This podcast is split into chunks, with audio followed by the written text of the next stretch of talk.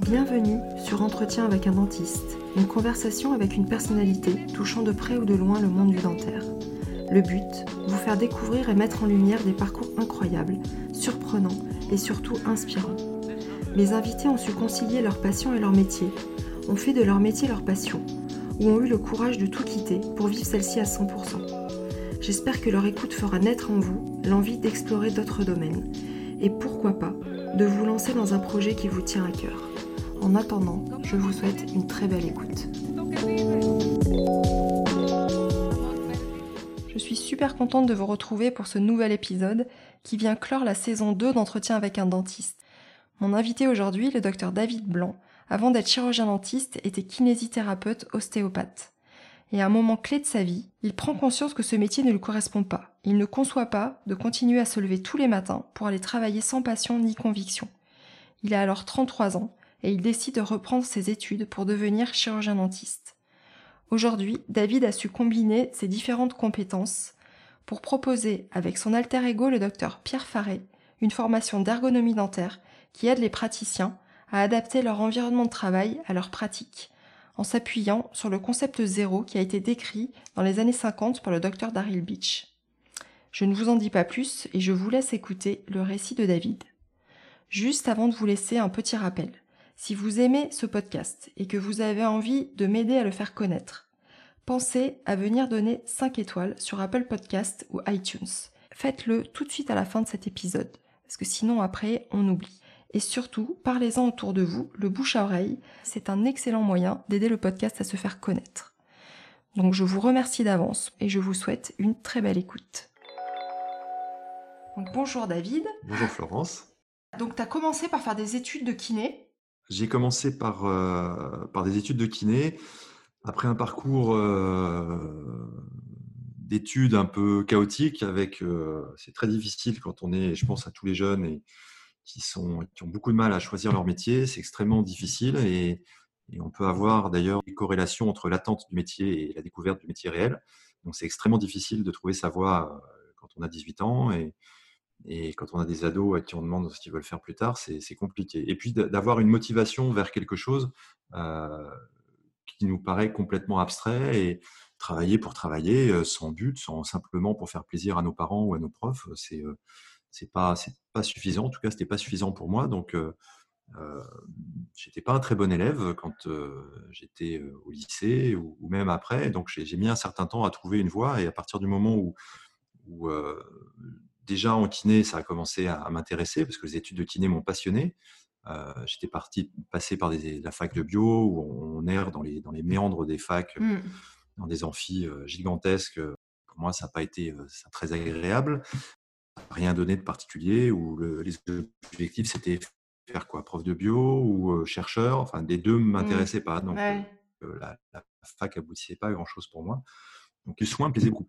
Euh, L'idée des soins me plaisait, je me voyais avec un cabinet et puis euh, euh, avoir des patients successifs et, régler les problèmes. Et, le métier de kiné me plaisait, j'aimais ce, côté manuel. Et, donc, c'est comme ça que je suis parti vers la kiné. Ok, donc c'est trois ans kiné? Quatre ans? C'est trois ans. Il y a une, il y a une prépa et, trois ans. À l'époque, c'était trois ans. Maintenant, ils sont passés en quatre avec la réforme, la réforme LMD, mais c'était euh, c'était prépa et, trois ans. Donc la, prépa, j'ai un peu fait une remise à niveau parce que j'ai même pas un bac scientifique hein, au départ. Euh, je suis ah ouais? un bac éco. Ouais. Donc euh, je suis venu de loin, revenu de loin et, et après cette cette sorte de remise à niveau par la prépa kiné m'a permis de là commencer à vraiment m'épanouir et, je sentais que c'était quelque chose qui me, qui me plaisait vraiment. Et, et, donc trois ans de kiné. Les études sont été formidables. Vraiment, j'ai adoré les études. Tu avais des, des, des, modèles autour de toi, dans ta famille, euh, des, gens proches qui te donnaient envie de faire de la santé ou pas particulièrement? Pas particulièrement. Euh, j'avais euh, alors j'avais un, grand-père dentiste, mais je l'ai jamais connu et, ça m'a pas, j'ai jamais vraiment associé à, à, une idée de faire de faire comme lui et euh, mes parents absolument pas dans le milieu médical, euh, une, euh, une cousine médecin, mais et puis médecine étant vue comme quelque chose d'inatteignable, graal, mmh, mmh. extrêmement difficile. bon, pour moi, c'était resté. bah non, je vais pas aller en médecine, ça va être beaucoup plus, beaucoup trop difficile. Voilà, donc j'ai ça m'est même pas ça m'avait même pas traversé l'esprit. Ouais, donc euh ouais, c'était le concret qui te qui te plaisait aussi, dans dans ce métier-là, c'est que tout de suite, tu commences à pratiquer, tu commences à à comprendre, à donner du sens un peu à ce que tu fais, quoi? Oui, c'est vraiment quelque chose qui est, c'était pas je voulais vraiment avoir avoir une ressentir l'efficacité tout de suite de ce que j'allais faire. Ouais. Et c'est là où après, en travaillant, je me suis aperçu euh, que c'était pas forcément le cas en tant que kiné. on, va, en parler. Ouais, il y a, un gap euh, souvent entre les études et la découverte du métier. Hein. Et donc, euh, j'ai vu après que tu avais tout de suite, enfin rapidement fait un DU justement d'ergonomie. Oui, donc, tout à fait. Fait dès, la, dès la première année parce que ce qui me plaisait beaucoup, c'était ce que finalement font un peu les ostéos, c'est les manipulations articulaires, c'est des choses précises. La rééducation, c'était intéressant, mais aller dans des étirements plus ciblés, travailler sur les chaînes musculaires, travailler sur des, des choses qui n'étaient pas simplement ce qu'on avait à apprendre en, école de kiné. je me suis dit, bah, j'ai un manque. J'ai un manque quand même parce que je, fais quand même du symptomatique en kiné et, les patients qui viennent me voir avec des problèmes posturaux, dont le, trouble est dû à leur activité professionnelle, euh, bah, ça sert à rien ce que je fais. Je vais faire du massage, des étirements, du renforcement musculaire, mmh. euh, de la manipulation vertébrale, et puis ben ça change rien parce que j'ai pas réglé les problèmes. Ouais, tu continues à venir me voir et, c'est frustrant parce que on est on, on traite pas la cause quoi. Ouais, tout à fait. Donc la cause c'est la prévention primaire et la prévention mmh. primaire c'est l'ergonomie. Et, on avait déjà été sensibilisé en école de kiné à l'ergonomie parce que euh, on avait un module ergonomie dans cette école. On avait un, enseignant qui était euh, exceptionnel, qui s'appelle Gilles Péninou, que, beaucoup de, de kinés connaissent, euh, et, qui nous a sensibilisés à l'ergonomie en, faisant de l'ergonomie, comment dire, pragmatique, physique. C'est-à-dire pas simplement de l'ergonomie où on va poser des questionnaires pour savoir s'il y a des soucis, du stress, s'il y a, un peu de l'ergonomie psychosociale, de films, de, de personnes qui sont en train de travailler, on les filme, on, place des centres articulaires sur le les segments osseux, on mesure des angles euh, et on a des, euh, des, normes à pas dépasser. Et donc ça permet d'analyser des postes de travail, des positions de travail avec des arguments euh, objectifs. Ce n'est pas simplement ça a l'air bien, ça n'a pas l'air bien, est-ce que vous souffrez, est-ce que vous souffrez pas? Euh, Ou là, on est dans le psycho. Euh, et, donc, on faisait des analyses vectorielles, on, passe les centres de masse sur les différents segments, la force appliquée sur telle articulation. Et, ça m'a permis de l'appliquer à mes patients quand je travaillais en tant que kiné.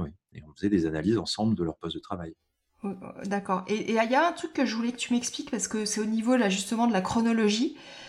Euh, j'ai l'impression que tu as monté ton, ta formation euh, spécifique dentaire, donc ergonomie dentaire, euh, avant de, on va en parler après, mais avant de, faire la de passer de l'autre côté et de, de, Avant d'être chirurgien dentiste. Ouais. Oui, tout à fait. J'ai commencé, j'ai commencé. Alors, de par mes connaissances en kiné, en ostéo, j'ai fait ostéo aussi en parallèle, mmh. et, en, et en ergonomie, j'ai rencontré un praticien à la fac dans mes, au cours, à la moitié de mes, mes études euh, dentaires qui, euh, lui, exerçait de façon assez atypique, pas, un peu, enfin, pas tout à fait comme les autres praticiens. Et puis, au niveau de la posture de travail, au niveau de la méthode de travail, d'utilisation du miroir, de position du patient. Et c'était extrêmement intéressant parce que c'était en, en, rupture complète avec tout ce que j'avais pu voir et entendre à la fac. Euh, ou même de ce que j'avais pu apprendre en, ergonomie euh, toute simple, parce qu'on apprend de l'ergonomie euh, sans connaître le métier. J'ai un DU d'ergonomie industrielle, hein, c'est pas un mmh. DU d'ergonomie adapté au dentaire. Donc j'ai des connaissances liées à la posture, je sais comment il faut être positionné pour que ce soit ergonomique. Mais après, ça n'a pas de lien, c'est complètement décorrélé avec le métier de, dentaire, parce que ce qui va nous, nous poser problème en dentaire, c'est que bah, on se met très bien, comme on s'est recommandé. Je suis assis sur mon, sur mon tabouret opérateur, parfait. Je mets mes coudes à 90, très bien, et j'essaie de regarder, sauf que là, je vois pas ce qui se passe dans la consultation. Donc, c'est très bien de respecter des règles d'ergonomie, mais il y a le métier derrière. Et, ça, ça change tout. Lui avait cette connaissance sans avoir l'explication. Moi, j'avais cette explication sans avoir la connaissance. On a mis ça en commun et on a monté ces formations à deux. Donc ça, c'est... Et ça a pris une ampleur importante. c'est le, le, le praticien avec qui tu travailles aujourd'hui Oui, c'est ça. Tout à fait, tout à fait, pour faire ces formations. Et, donc, tu l'as, tu l'as découvert euh, au cours du DU Alors, non, non, non. Mon DU, mon DU d'ergonomie, je l'ai fait, euh, je l'ai fait euh, en 2002. Donc, on l'a fini en 2002, oui, entre 2001 et 2002. Et à la suite, bon, j'ai continué à travailler comme kiné. Moi, j'avais des outils qui étaient très, très intéressants, sauf que ça ne réglait pas forcément les problèmes. Et puis, ces patients allaient chez l'ostéo et puis ils me disaient Ah, c'est super, l'ostéo, en deux séances, ça va mieux, c'est guéri. OK, moi je veux savoir faire ça aussi. Ça a l'air super. Donc c'est pour ça que j'ai fait ostéo en formation continue en parallèle. Et puis sur la fin des études d'ostéo, je me suis aperçu que finalement l'ostéo allait, j'allais retourner un peu dans les mêmes travers de ce qui me plaisait pas forcément dans ce métier. On pourra en reparler. et donc c'est là que j'ai voulu basculer sur sur dentaire. Ok. Et ouais, donc alors justement, qu'est-ce qui, qu'est-ce qui te déplaisait ou qui te convenait pas dans, dans, la profession euh, de kiné ostéo? Alors, euh, c'est en fait, ça a commencé au tout début sur les premiers stages que j'ai fait en, école de kiné, où on était à l'hôpital et où finalement, euh, on avait appris plein de trucs sur l'anatomie, sur la biomécanique, sur la physiologie, des choses hyper poussées. Et puis finalement, premier stage, c'était en service de gériatrie, on a fait de l'accompagnement. Donc, on avait un peu l'impression que, euh, alors c'est extrêmement utile, on en a évidemment extrêmement besoin, il faut absolument qu'il y, ait ça, euh, parce que ces personnes ont, évidemment besoin euh, d'aide et d'accompagnement, mais il y avait trop d'écart entre ce qu'on pouvait apprendre en kiné et ce qu'on pouvait faire comme outil, de, ce qu'on avait comme outil, et ce qu'on pouvait faire finalement, où ben, activité qui est donnée à des, jeunes étudiants à l'hôpital, bah, c'est ce qu'on appelle un peu la marchothérapie. Quoi. C'est un, mmh. un, peu négatif comme, comme façon d'en parler, mais mmh. au final, on n'a pas l'impression de pouvoir exploiter tout ce qu'on a pu apprendre et, mmh. de ne pas pouvoir. Il y a des petites frustrations quand même. Donc, voilà, donc ça, c'est quelque chose qui m'intéressait pas forcément. J'avais envie de faire plutôt de, la traumato, de l'orthopédie, de, la rééducation, des, choses un peu, un peu plus pointues. Donc je me dis, bah, c'est pas grave, dans mon activité professionnelle, après, je ferai ce que je veux. Et puis, bah, ça, fait partie de l'apprentissage, il faut tout apprendre. Il y a des gens qui font de la neuro, qui aiment d'autres qui n'aiment pas faire de la neuro en réduc. Bah, c'est comme ça, ça fait partie du, métier. Donc, bon, donc j'ai été jusqu'au bout. Et puis, en activité professionnelle, au quotidien, on s'aperçoit aussi que alors, on peut l'orienter, l'activité. Il y a plein de kinés qui, euh, font de la kiné du sport euh, euh, ou des, des, gens qui font que du travail en maison de retraite. C'est leur truc, c'est vraiment ce qui leur plaît. On arrive à s'orienter, se spécialiser. En dentaire, on va faire que de la paro, que de l'implanto, c'est pareil. Et, et moi, l'activité, c'est l'omnipratique de, de kiné finalement.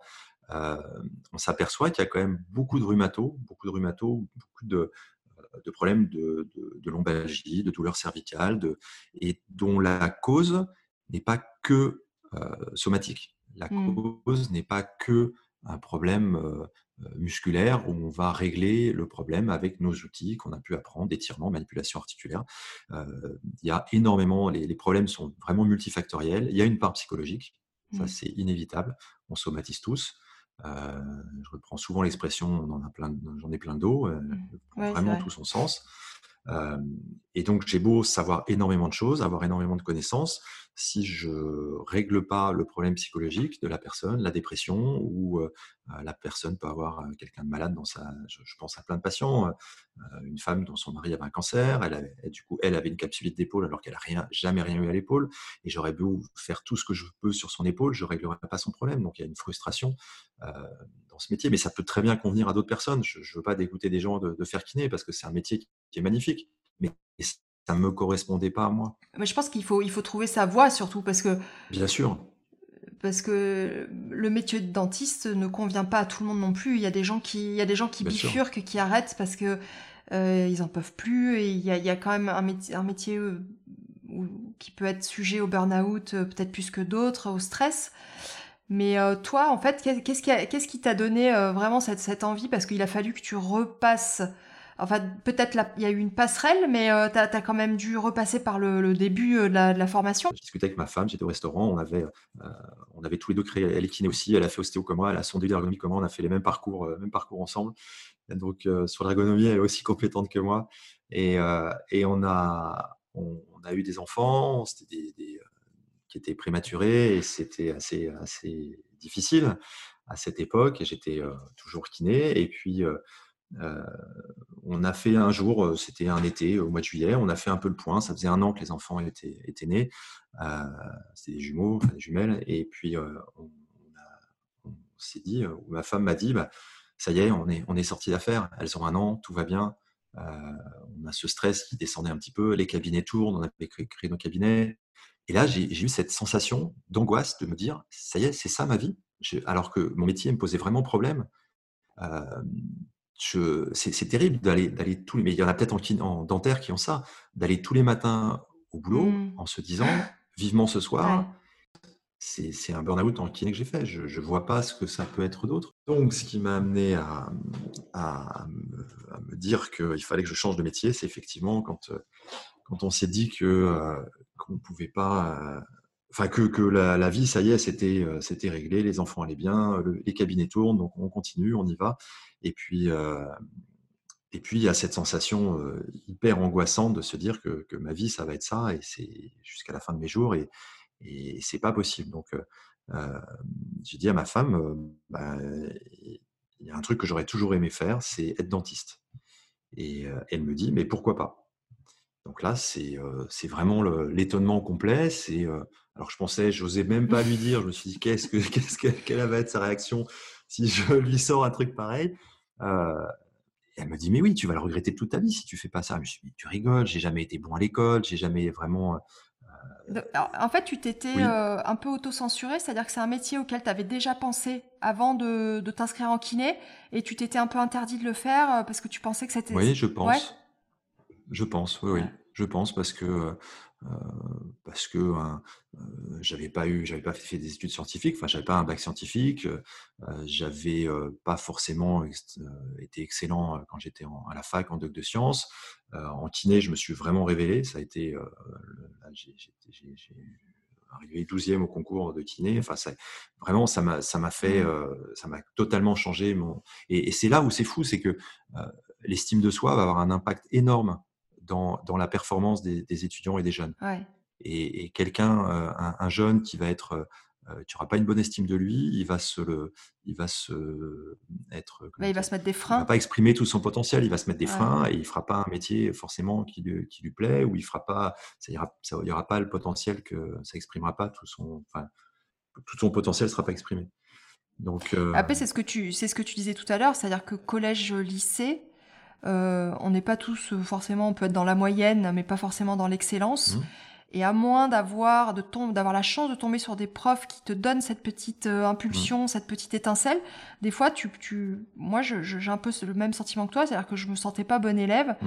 je me sentais pas hyper légitime et, et, je, je, manquais de confiance en moi. Et c'est vrai que il faut arriver. Euh, c'est important de, les jeunes de leur transmettre ce message que tout est possible. En fait, euh, ces études-là, elles sont difficiles certes, mais c'est surtout beaucoup d'investissement et de travail euh, personnel. Il y a des études qui nécessitent une intelligence peut-être supérieure en maths ou en physique et où il faut être voilà avoir fait maths sup maths spé c'est peut-être pas mais mhm. mais ça, là c'est vraiment plus dans la charge de travail à, à, à endurer à accepter ouais la blague classique, euh, la blague classique qu'on entendait en première année, c'est la différence entre un étudiant en médecine et un étudiant en, école d'ingé. C'est on lui donne l'annuaire, on leur donne l'annuaire à apprendre. Euh, l'étudiant en école d'ingé, il dit pourquoi, et l'étudiant en médecine, il dit pourquoi? il le fait. C'est, euh, il y a un film, le film première année là où ils ressortent la blague. C'était bon.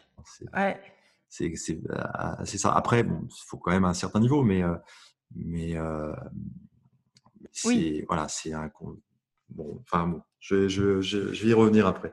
Euh, et donc, quand, euh, quand mon épouse m'a dit ça, je lui ai dit, bah, non, bah, c'est pas, c'est pas, c'est pas sérieux, je vais pas le faire. Elle me dit, mais oui, si, pourquoi pas euh, Vas-y, tu, tu riras pas toute ta vie si tu le fais pas. Et, et là, tout d'un coup, cette espèce de sensation que le, le, ciel s'éclaircit. Mmh. Et ce, ce soulagement de, de, de, de, pouvoir se dire, oui, si, je vais pouvoir changer d'orientation, aller vers un métier qui me passionne vraiment. Euh, même si je le connaissais pas, mais qui m'attire, qui m'attire vraiment et, mmh. et qui m'attire avec la maturité que j'avais à 33 ans et pas à celle de quand on a 18 ans. C'est ouais, c'est après c'est courageux euh, aussi. Euh, c'est comment dire, c'est ça doit être excitant, mais mais c'est quand même le, saut dans, dans le vide. C'est ça. Et là, quelle a été ta, tes démarches à ce moment-là, prise quand tu prends la décision et ça s'enclenche euh, La première chose, c'était aller à la fac, voir quelles étaient les possibilités. Euh, est-ce que je pouvais m'inscrire? Est-ce que euh, j'avais jamais passé médecine parce que kiné, je l'avais fait à Paris et c'était des écoles euh, séparées de médecine, donc j'avais encore mon quota de, je pouvais encore m'inscrire en médecine. C'est pas comme si j'avais déjà été pris en doublant et puis voilà. Mmh. donc je pouvais encore le faire et au niveau bac, il me demandait pas spécialement un bac scientifique. Donc, il n'y avait pas de problème. Il fallait que ce soit sur dossier, sur les deux motivations. Alors, je me suis quand même beaucoup renseigné sur les capacités de passerelle, parce qu'évidemment, je me suis dit que j'allais pas repasser le concours comme les jeunes et, tout faire. Euh, donc, j'ai trouvé aucune passerelle. À l'époque, il n'y avait aucune passerelle. Euh, il n'y avait pas encore la réforme LMD, donc euh, maintenant kiné, c'est un troisième, enfin c'est considéré comme un master, donc on peut s'inscrire sur sur dossier en, deuxième ou troisième année de dentaire, je sais plus, ou médecine. Et donc là, il y avait absolument rien. La seule chose que j'avais trouvé, c'était le concours paramédical, où en fait il y avait un numerus clausus pour les paramédicaux, euh, qui permettait aux étudiants, euh, enfin aux paramédicaux qui s'étaient inscrits, donc kinés, infirmiers, etc. Euh, il y en avait en, chaque année, il y en a une dizaine qui étaient dans le, sur 1500, c'était des amphis 1500. il y en avait à chaque fois une dizaine qui étaient qui pouvaient, qui, se présentaient et il y avait deux ou trois places, je ne sais plus par an, en paramédical. Mais ça, c'était pour médecine. Et moi, médecine ne m'intéressait pas. Je voulais faire mmh. dentaire, absolument. Donc, euh, donc j'ai été voir, les, euh, j'ai posé des questions au ministère, j'ai essayé de voir s'il pouvait y avoir une numerus pour dentaire. Non, rien. Donc, euh, seule solution, c'était faire ma P1, comme tout le monde, avec les jeunes qui avaient 17-18 ans, et, puis, et puis y aller à fond. Et j'avais pas d'autre solution. Donc, je me suis repris mes bouquins de, de bio pendant l'été. Et puis, je suis allé en septembre à la fac voir les jeunes. Euh, du tutorat. Le tutorat m'a aidé, c'est exceptionnel. Si, je dois les remercier quelqu'un, c'est euh, euh, la secrétaire qui m'a permis de déposer mon dossier en, fac de médecine pour m'inscrire et, qui a bien accepté. Et puis toute l'équipe du tutorat des deuxième années qui m'ont de médecine qui, m'ont donné des aides hallucinantes. Quoi. Je, passais, je passais ma vie dans le, au bureau du tutorat pour, ah. pour avoir de l'aide et essayer de, d'avoir des réponses à mes questions. Et donc, j'ai fait ma P1 comme tout le monde avec les jeunes. Et, euh, voilà. tu as, dû quand même majorer en, en ANAT, non? Un peu. Alors, alors, oui et non. Oui et non. Euh, j'ai fait un péché d'orgueil. C'est-à-dire que j'étais tellement sûr d'être hyper calé en ANAT et tout maîtriser. Parce que c'est vrai, l'ANAT, au-delà du bouquin, j'apprenais, je savais plus la natte par cœur. La natte, je la connaissais parce que je la, je la voyais parce que tu sur mes patients. Je la pratiquais. Donc, je pratiquais la natte. Donc, euh, euh, je massais un petit dentelé postérieur supérieur. Et ben, je savais qu'il allait de telle, telle attache à telle attache et qu'il était de l'épineuse de C7 et qu'il allait sur, sur les quatre premières côtes. Mais donc, je, je savais, je voyais le, sous, sous, la peau, je sais où est la natte. Il n'y a pas de problème. Donc, mais par contre, quand c'est des QCM, euh, bah, il y a la technique de QCM. C'est pas que la connaissance, c'est aussi beaucoup de technique cette première année. Et donc, euh, donc voilà, donc j'ai eu 15, j'ai pas eu, j'ai pas eu 20, mais bon, c'était suffisant d'avoir 15. C'était pas mal. J'ai majoré en chimie par contre. J'ai eu 20. Ah ouais? C'est mon petit plaisir. donc ça, ça, en, physique, en physique, je vais moins la ramener, mais bon. mais toi, c'est moins, moi, c'est plus loin que toi finalement. Euh, je me souviens moins. Mais tu, tu l'as du premier coup? J'avais pas le choix. J'avais pas le choix. Euh, quand euh, voilà, je, savais que euh, quand je me suis inscrit, je me suis dit, je le tente une fois, je doublerai pas, c'est hors de question. Bah, c'est une année complètement de sacrifice et c'est vrai qu'avec une, famille et des enfants, c'est quand même compliqué. Ouais. C'est compliqué mais c'est un sacrifice. Mais le sacrifice, il est, c'est rien à côté du reste de la vie que j'aurais, le reste de ma vie que j'aurais sacrifié bah si j'avais persisté dans. ouais, c'est sûr.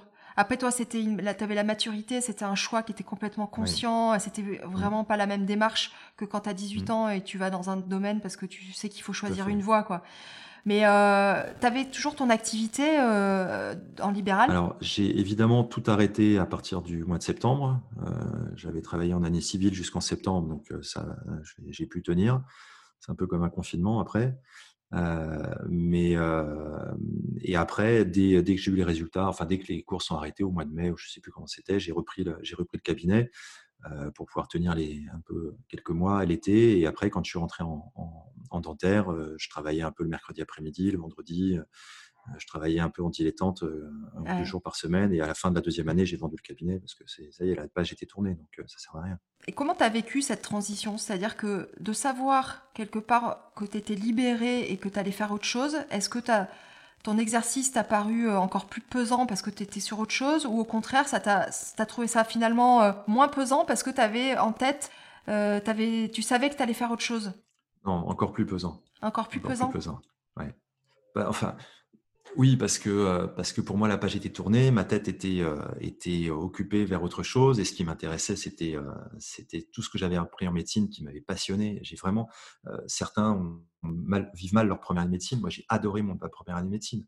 C'est, c'était peut-être un syndrome de Stockholm où j'ai adoré celui qui me brimait mais, euh, mais j'ai adoré cette première année. J'ai appris des j'ai eu des connaissances, mais les sciences humaines, hein, sciences humaines. Après, j'avais la maturité pour comprendre. c'est surtout ça. les sciences humaines et sociales qu'on apprenait, euh, c'était super parce que en kiné, on, parle tellement avec les gens, on a presque un rôle de, psy par moment mmh.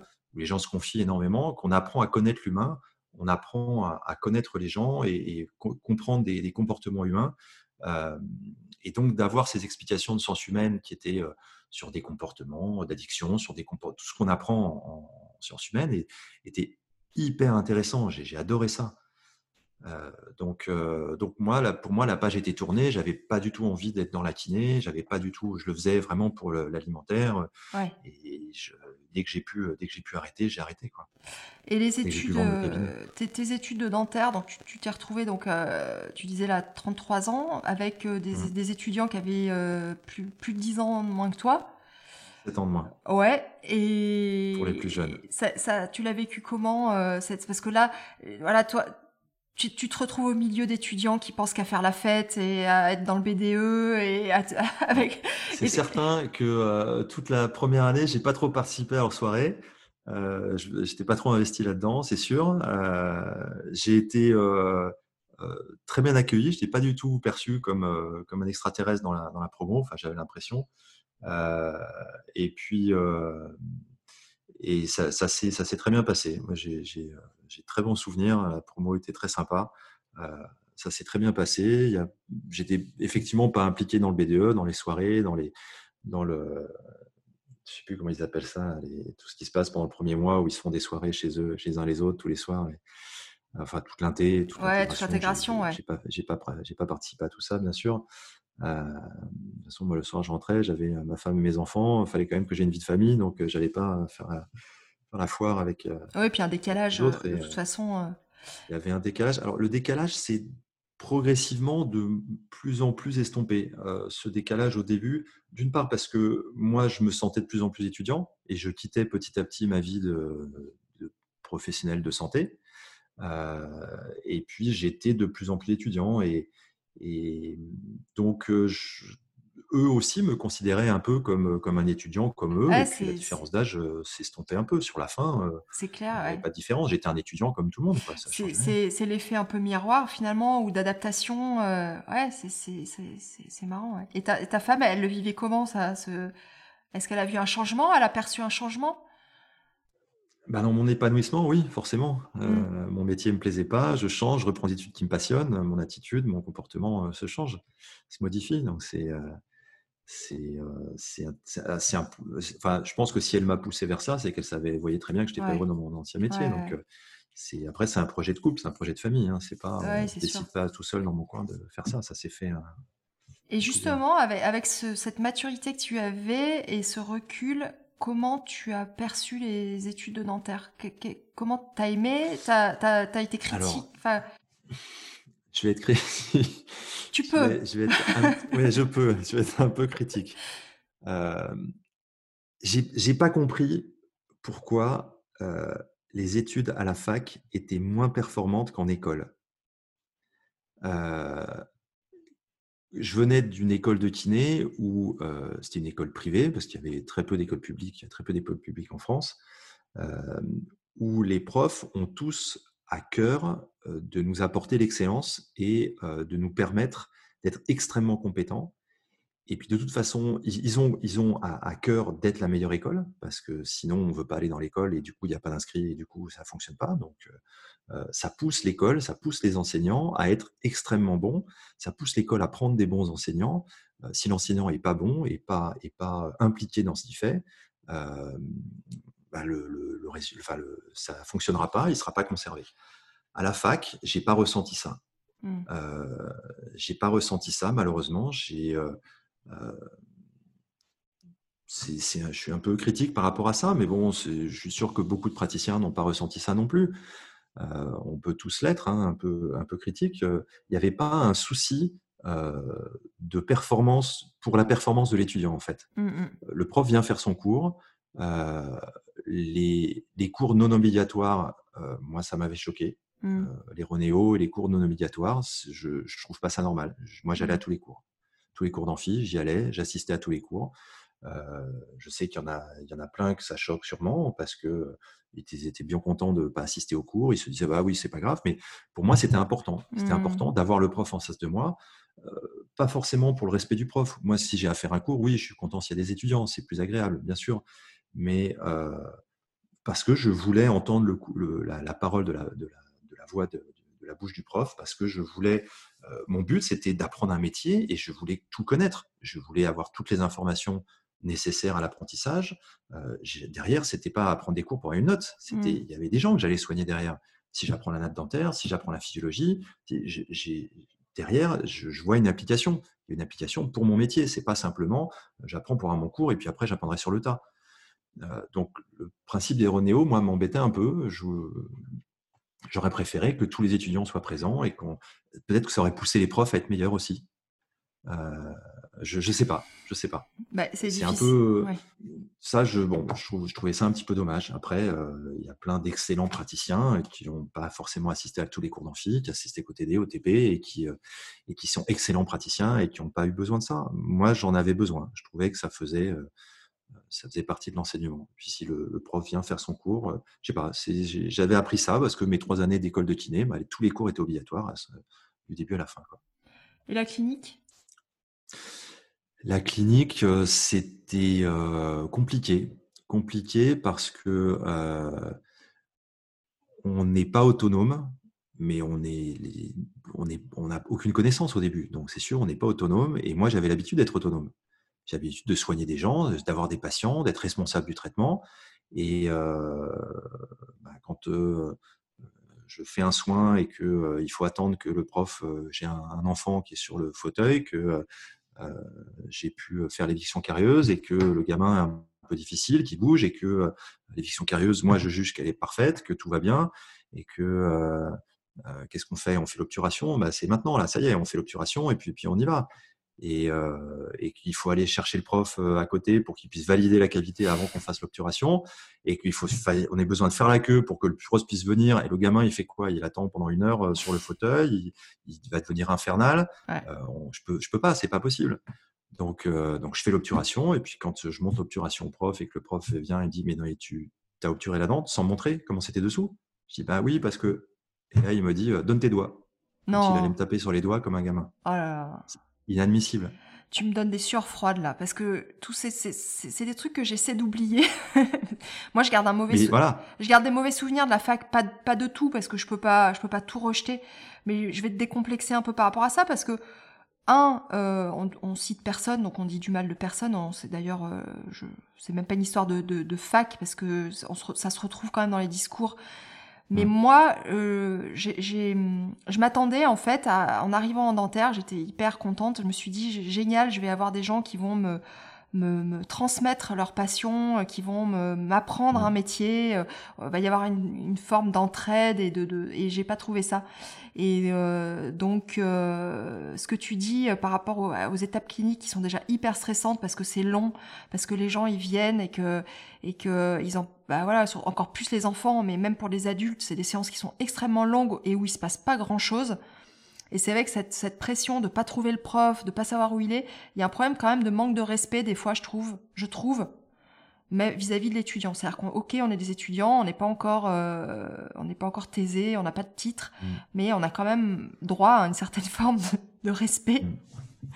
Alors, je, comprends que ce soit hyper difficile pour les profs qui sont, qui sont là-bas, hein, parce qu'ils euh, peuvent être aussi en sous-effectif. Euh, il n'y a pas beaucoup d'assistants hospitaliers universitaires. Ils, sont, euh, ils ont tout un service à gérer avec énormément d'étudiants qui sont présents, énormément de patients. Ils ne peuvent pas être partout. Je, peux le comprendre, bien sûr. Et du coup, ça, ça crée une, sensation un peu frustrante. voilà. Petite question, parce qu'à ce moment-là, euh, je sais pas. Après, il y, a des profs, je, te coupe juste, il y, a des profs qui sont exceptionnels. Mais bien sûr, mais, euh, bien sûr. Il y en a qui sont exceptionnels, qui ont un souci, et des assistants qui sont, qui sont exceptionnels, et qui ont aussi vraiment de, faire, de faire partager leur, leur, métier. Euh, et c'est c'est génial, et on s'éclate, mais comme, mais comme partout. Ouais, c'est l'humain. Il y a des profs qui, on sent qu'ils sont pas là, ils sont, ils sont pas à ce qu'ils font, et puis il y a d'autres qui, mmh. font partager leur passion. Ouais, tout à fait. En fait, tu as raison de le dire. Et euh, là, à ce moment-là, donc toi, tu avais, cette conscience euh, aiguë de l'ergonomie. Euh, La faculté, c'est pas l'endroit peut-être le, plus adapté à l'ergonomie. Euh, si, ça, devrait. Ouais, et ça, devrait, être. à ce moment-là, tu t'es dit, une fois que j'aurai fini, je vais vraiment m'axer là-dessus. Et tu avais cette envie déjà de transmettre et de communiquer sur, sur ça? Alors, c'est euh, effectivement, il faudrait que ce soit la fac qu'on apprenne, euh, qu'on apprenne aux étudiants à, tout ce qu'ils devraient savoir faire. On apprend euh, aux étudiants à réaliser un, on apprend le résultat. On leur donne une boîte de fraises, premier TP, on leur donne le fantôme, une boîte de fraises, une turbine, et on leur dit voilà, maintenant, tu me fais cette cavité 6 stades de 2, et puis tu vas être noté sur la forme de la cavité. Et à aucun moment, on leur dit comment faire comment s'y prendre, comment tenir la turbine, où placer le cialétique, comment mettre le patient, comment mettre la bouche du patient. C'est débrouillez-vous. Alors, est-ce que c'est un manque d'effectifs aussi? Est-ce que c'est un manque de connaissances? Je ne sais pas, mais, c'est quand même c'est dommage. Euh, à aucun moment on nous montre comment faire. Nous en massage, on nous disait ah, voilà, tu tiens comme ça, tu mets la table à cette hauteur, euh, on écarte les jambes, on met un pied en avant, on se met en fente, là on a plus de force. On, nous guidait sur, la façon à nous à, à nous tenir. Moi, j'ai jamais eu ça en dentaire. Ou alors, euh, alors peut-être que c'est ma fac, j'en sais rien, mais euh, c'était euh, bah, tu tronc cuisse 110 degrés et les coudes à 90 et puis voilà. Et mmh. puis le miroir, de toute façon on voit rien dans le miroir. De toute façon les TP on les fait seuls, on n'est pas avec on n'est pas avec quelqu'un donc forcément on peut pas faire en vision directe. Donc on peut pas travailler en indirect donc on travaille en vision directe, on fait nos TP en vision directe donc forcément sur le patient après on va faire pareil parce qu'on ne sait pas faire autrement. On sait pas faire autrement ouais. Et, et, personne nous tient la main pour nous dire comment faire. Donc donc c'est vraiment dommage. Euh, on essaye de faire changer les choses. C'est pas toujours euh, facile parce que derrière il y a tous les enseignants.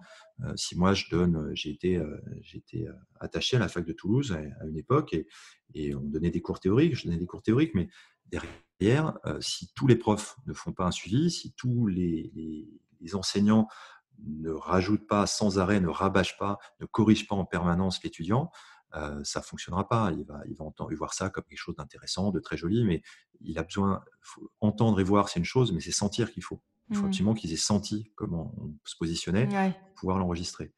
Donc, euh, et les profs, eux, travaillent depuis 30 euh, ans de cette façon, donc ils vont pas changer leur façon de travailler parce que je leur ai dit. et puis, ils travaillent de cette façon, ils savent pas forcément faire autrement. ils n'ont pas envie de changer. Tu avais des cours d'ergonomie? Il y avait des cours d'ergonomie? Il, y a des cours d'ergonomie. Oui. oui, il y a des cours d'ergonomie qui, sont, qui sont très théoriques. Très théoriques et peut-être aussi qui datent euh, des années 60 ou, Enfin, je veux dire, qui datent d'une époque où euh, ça n'a peut-être pas été. C'est très classique. Mm. C'est des cours, des cours d'ergonomie très classiques. Mm. C'est euh, travail à 3 heures, travail à midi, euh, travail à 9 heures ou travail à midi. c'est un catalogue de ce qui existe comme méthode de travail. Euh, carte arrière, transthoracique, il existe ce système-là en ergonomie. Alors, il faut se tenir comme ça, il faut mettre le tabouret à telle hauteur, il faut... D'accord euh, Il faut qu'on y a qu'à, quoi. Et, au final, oui, mais là, je vois rien. Oui, mais alors, comment je fais pour accéder, faire accéder ma fraise à telle zone? Comment est-ce que je vois ma, le fond de ma cavité occlusodistale sur ma 27 mmh. euh, Comment est-ce que je fais pour m'assurer que ma matrice, elle est bien étanche en distal quand je vais faire ma remontée de marge?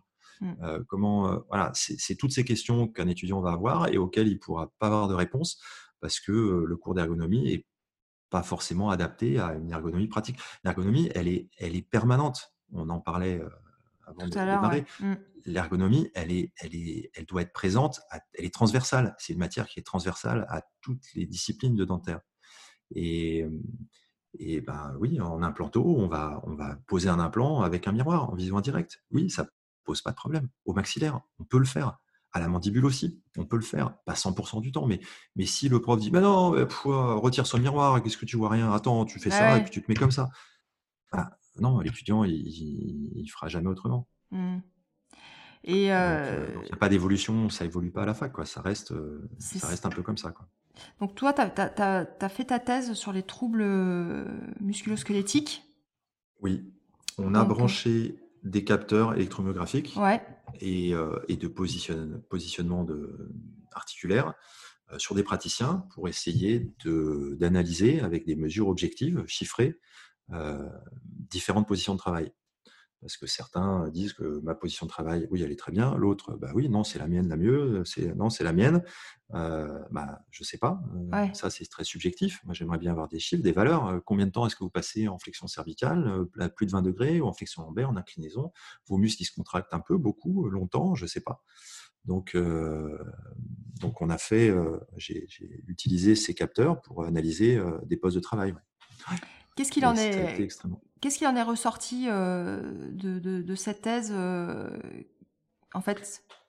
Alors, la, en gros, l'objectif était de montrer qu'il y avait énormément de variabilité d'un poste de travail à un autre et qu'on pouvait avoir différence, des différences. Euh, je n'allais pas prétendre euh, montrer que tel système, telle façon de travailler allait être bien meilleure à 100% que, que tel autre système de, de façon de travailler, quelle autre méthode de, de travail. Euh, il aurait fallu avoir euh, enregistré 100, 150, 200 personnes pour que ce soit significatif. Mmh. Euh, et encore. Donc, euh, l'objectif, c'était juste de voir qu'il existait des différences et qu'on pouvait, en modifiant la position de travail, modifier les contractions musculaires. Après, à nous de réfléchir à comment avoir un poste de travail idéal, mais déjà montrer que ça, ça existait.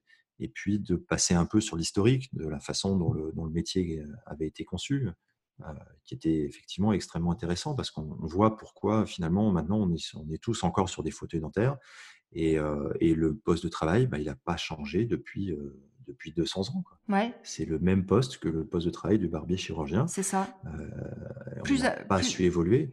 ouais, un peu plus allongé. Il y a eu quand même, alors là, franchement, j'ai j'ai je me suis dit que c'était pas normal que qu'il y ait des noms, comme Armand Malençon que j'ai découvert, heu, en cherchant et en lisant ta thèse et en cherchant.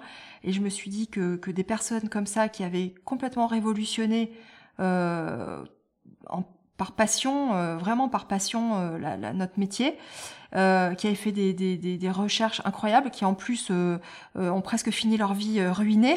C'est-à-dire qu'il a Mm. pas il a pas à gérer le côté, heu heu, Mm. on va dire, économique. Ah, C'était des passionnés. Donc, euh, Et, et c'est vrai qu'il y a, il y a lui euh, qui a été vraiment décisif. Il y a aussi, euh, c'est que j'ai vu Popesco. Euh, je me dis quand même, c'est des lacunes de pas de pas connaître euh, ces personnes-là et, et ce qu'ils ont fait. En fait, le poste de travail a complètement changé à la moitié du XXe siècle.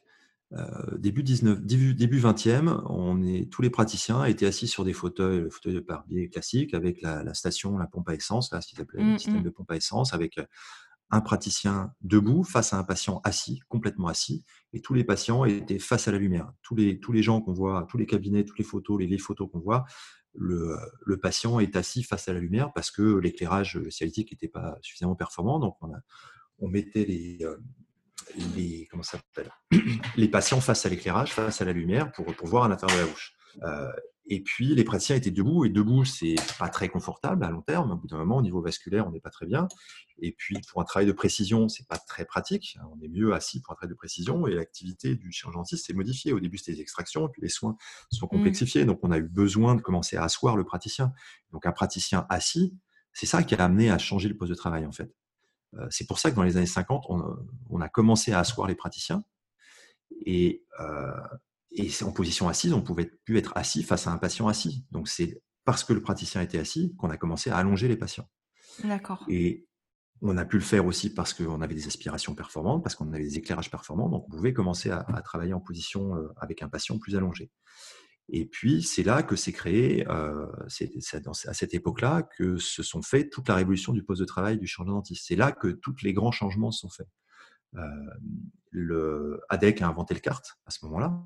Parce que le bras, avec les instruments sur le bras et le tour à ficelle déporté vers la colonne, avait plus de sens. On transférait tout le poste de travail vers la bouche du patient, vers la tête du patient. Donc tout ce qui nous reliait à cette colonne archaïque n'avait plus aucun sens. Donc c'est pour ça qu'ils ont commencé à amener euh, tout vers la bouche du patient.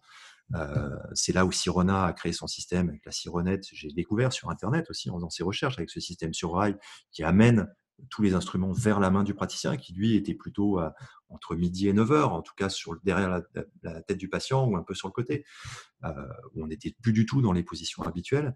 C'est là où, euh, euh, je ne sais plus, c'est Malençon ou Comer, j'ai oublié maintenant, ils ont inventé le, le physiobloc ou physiomatique, je ne sais plus, c'est espèce de, table opératoire complètement allongée.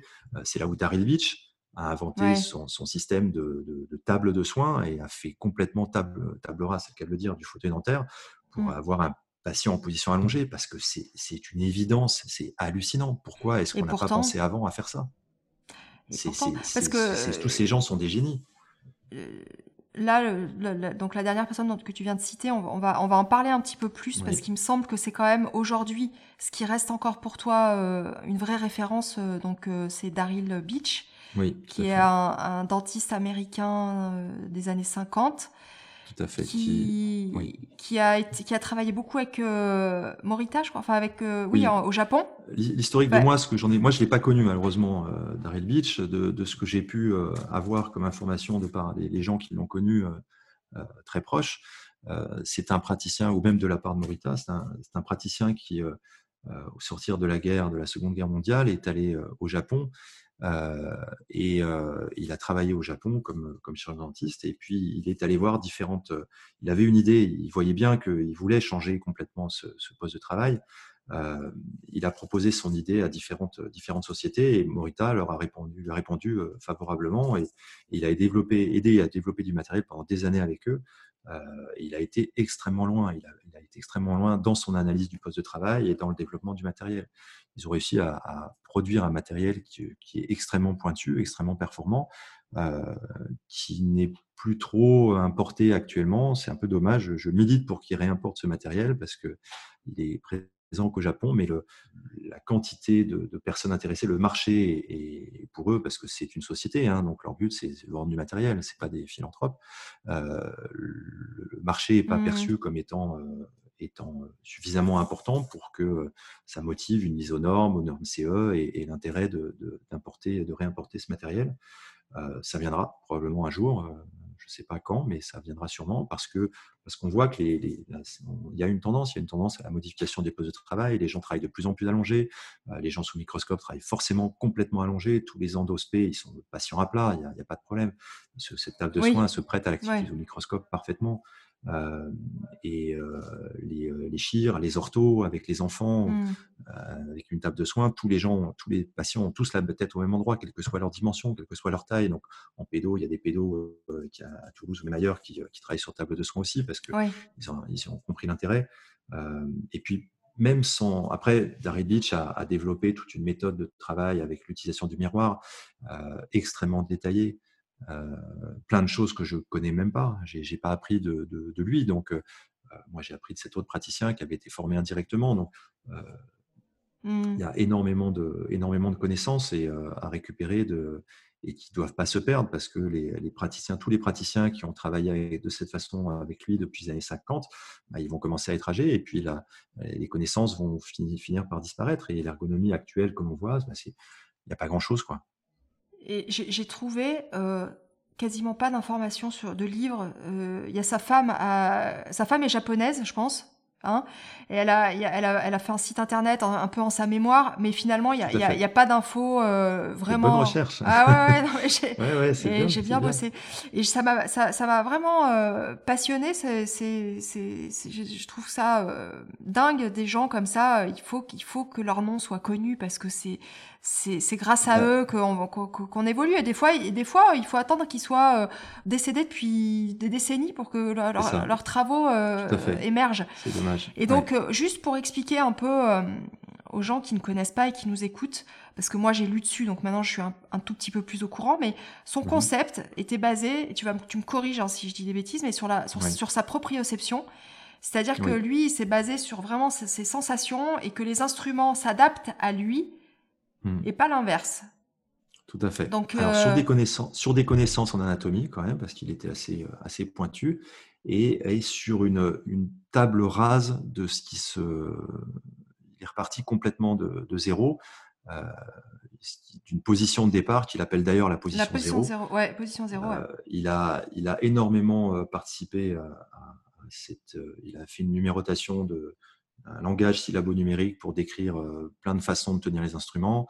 Il a, c'est lui qui a participé avec d'autres, d'autres praticiens, un praticien qui s'appelle Eiki Tala, qui est un, nordique, je ne sais plus s'il est norvégien, finlandais, finlandais je crois, euh, qui euh, ils ont travaillé avec la, WHO, la World Health Organization, alors je pense que c'est l'OMS hein, en anglais, euh, pour justement essayer d'optimiser et donner des normes de, travail.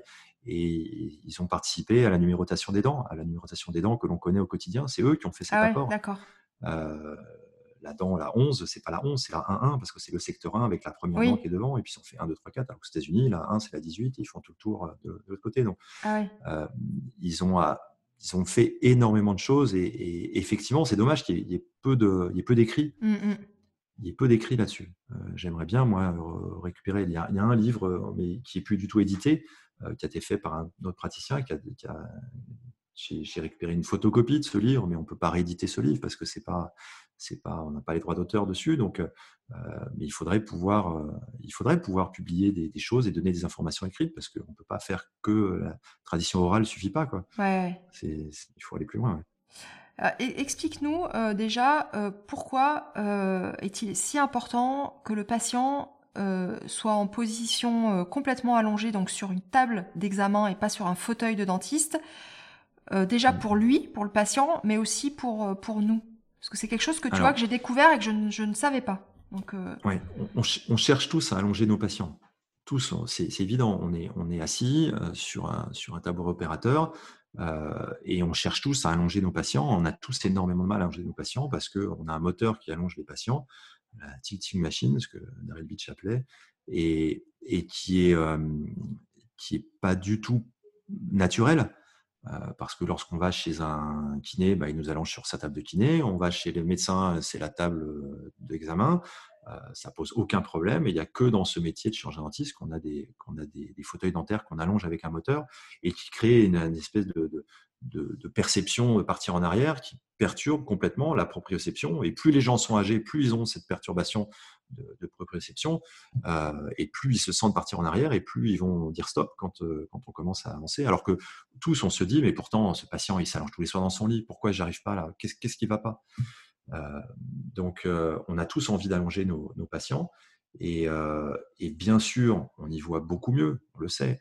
Quand, j'étais, quand je travaillais encore comme kiné, et vers la fin, je, travaillais les cervicales, donc je, je travaillais à midi derrière la tête du patient pour masser ou manipuler des cervicales ou faire des étirements. Ça fait partie de nos positions de travail. Le patient est complètement allongé sur ma, table de massage, la tête entre mes mains, et puis je manipule son cou et, je vois parfaitement sa bouche. Ou en travail d'ATM, je me mets pareil à midi, euh, les deux mains sur de chaque côté euh, sur les ATM, et je, fais ouvrir la bouche et je vois s'il a des, mouvements de latéralité. Je, on voit tout et on voit parfaitement sa bouche. Et c'est quand même fou quand dans le kiné, je vois mieux la bouche d'un patient qu'en tant que dentiste. Oui, c'est vrai. C'est quand même assez incroyable. Oui. Et le patient, quand il s'allonge sur une table de soins qui est faite pour ça, qui va être confortable, qui va être adaptée à cette, à cette position, bah, il va trouver ça aussi, aussi confortable quand il s'allonge sur, sur la table de massage chez le kiné, mmh. quand il s'allonge dans son lit. Mmh.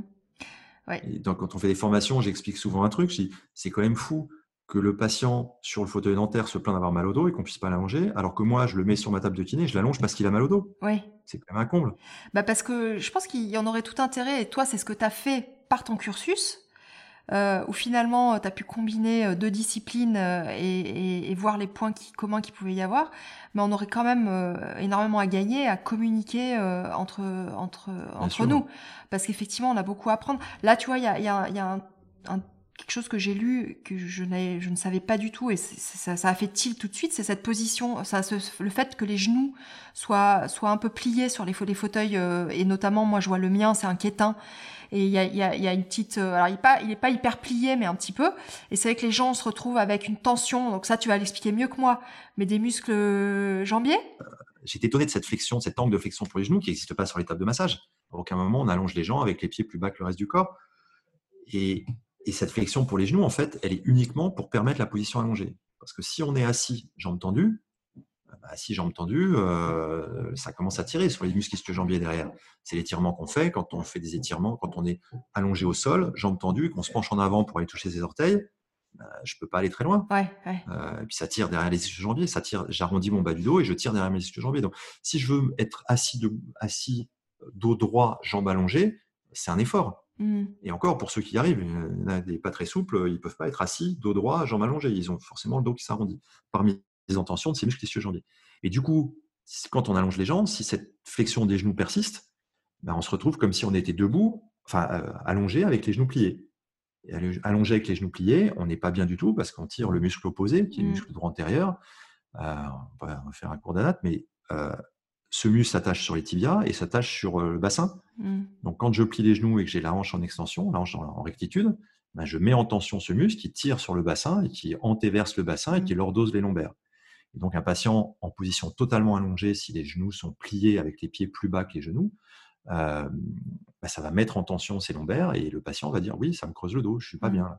Alors c'est sûr que sur des sessions euh, maintenant, parce qu'on a, on a rallongé le, les durées des, rendez-vous, encore plus je pense maintenant après le Covid, on garde les gens des fois une heure, une heure et demie, ça peut durer deux heures. Il mmh. euh, faut, faut, faut, comprendre que pour eux, c'est, vraiment très très inconfortable. quoi. Bien sûr, et notre ergonomie est dépendante de la position du patient. Aussi. Ce mmh. n'est, ce n'est que ça. Notre, notre ergonomie, nous, ce que, notre ergonomie dépend de ce qu'on, veut voir. En, ergonomie, il y a la distance œil-tâche qui conditionne complètement notre posture. Si mon ordinateur est sur le côté, je tourne la tête, j'ai mal au cou. Alors que j'ai un tabouret euh, hyper confortable. donc, ce n'est pas un problème de, ce sur quoi je suis assis, c'est un problème de, de, ce que je suis en train de regarder. Donc, si on met le patient au bon endroit, et c'est ce que Daryl Beach a fait, il s'est dit euh, à quel endroit j'ai envie d'avoir la bouche du patient? Ben, je veux avoir la bouche patient à cet endroit-là. À quel endroit j'ai envie d'avoir mes instruments? Sans patient, les yeux fermés, en faisant juste appel à ces sensations. J'ai envie d'avoir mes instruments ici. Ben, c'est là qu'il faut les mettre. C'est comme ça que ça a, été conçu. Donc, moi, il faut que je me débrouille. D'abord, il faut que j'analyse à quel endroit doit se trouver euh, ce que je veux regarder. Une fois que j'ai déterminé où doit se trouver la dent, ben, il faut que je trouve les moyens de mettre la dent que je veux regarder à cet endroit-là. Ce n'est pas à moi d'aller voir dans la bouche, c'est à la dent de regarder mes yeux. Donc, comment je fais pour mettre la bouche du patient à cet endroit-là? Ben, On va mettre un patient euh, sous mes yeux et puis je vais lui mettre un support dessous. On va faire une démarche inverse. Alors que nous, au quotidien, on a soit un patient dans un fauteuil, on l'allonge jusqu'à ce qu'il nous dise Ah, stop, stop, pas plus loin, et puis on se penche pour aller voir à l'intérieur. Ça, ça va pas. Ça, c'est pas de l'ergonomie. Là, on s'adapte au travail. Si je veux adapter le travail à l'homme, ben, je, valide ma distance de travail, qui est assez courte, qui est beaucoup plus courte que ce qu'on apprend à la fac. Et on, peut, pourra en reparler, mais euh, et puis on va se débrouiller pour mettre le patient à cet endroit-là, sous mes yeux, sous mes mains. Quand on rentre dans une voiture, ben, je m'installe dans ma voiture, le lit de vitesse, il est sous ma main. Je ne suis pas en train d'avoir un truc mobile dans tous les sens ou euh, euh, c'est ergonomique parce que c'est mobile dans tous les sens. Non, je m'en fiche complètement que mes instruments ils soient mobiles et déplaçables dans tous les sens. Je veux qu'ils soient à l'endroit qui m'intéresse sous ma main. C'est comme ça que ça a été, ça a été conçu. Ça, c'est faire de l'ergonomie réelle. C'est pas du. Alors, si Darevich a fait la même chose, mais c'est de l'ergonomie comme font tous les ergonomes de France tous les jours. Ouais, ouais, euh, ergonomes euh, en professionnel, parce que en, dentiste, en dentisterie, il n'y en a pas. Bah, il n'y en a pas. Il y en a pas parce que euh, en entreprise, ça coûte une fortune si les gens ont des TMS. Mmh. Chez nous, ça coûte rien à personne. c'est vrai. Donc, s'il y a des arrêts maladie pour, pour lombalgie dans l'entreprise d'à côté, le, le, patron, il ferme. Donc, il fait appel à un ergomone qui, qui va faire une étude sérieuse et on modifie le poste de travail.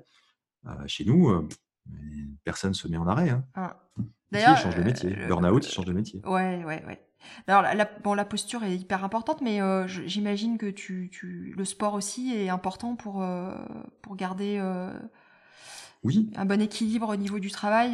Bien sûr, mais c'est valable, ça, c'est valable pour, tout. c'est valable pour toute la vie, pour mmh. tous les métiers, pour, pour tous les tous les êtres humains. l'activité physique, elle est, l'activité physique, à aucun moment pourra, pourra compenser une mauvaise ergonomie. D'accord. Euh, il faut qu'elle soit présente, c'est indispensable, bien sûr, mais c'est pour l'hygiène euh, oui, de vie. Euh, mmh. l'hygiène de vie. mais, mais on a beau avoir une musculature, un bodybuilder, je le mets penché en avant 8 heures par jour sur un, sur un patient, ben, il aura mal. Mmh. Il aura mal au dos, c'est inévitable. Quelqu'un qui fait du yoga, une prof de yoga, qui fait du yoga toute la journée, qui va être extrêmement performante, si je la mets, si je la mets dans une mauvaise position, bah, ça, elle va finir par avoir des douleurs. C'est inévitable. Mmh. Donc oui, euh, on peut faire des étirements, on peut faire des assouplissements en fin de journée pour compenser les tensions musculaires. Oui, ça c'est possible, oui. Mais, euh, mais encore une fois, c'est la prévention primaire qui, euh, qui est à la base de tout. Il faut que le poste de travail soit parfaitement adapté et après, on, après, on fait d'autres choses. Mmh. Donc toi, aujourd'hui, tu as, deux activités. Donc tu as ton activité libérale en cabinet et tu as aussi bah, l'activité de, formation donc par ergonomie dentaire où vous êtes deux.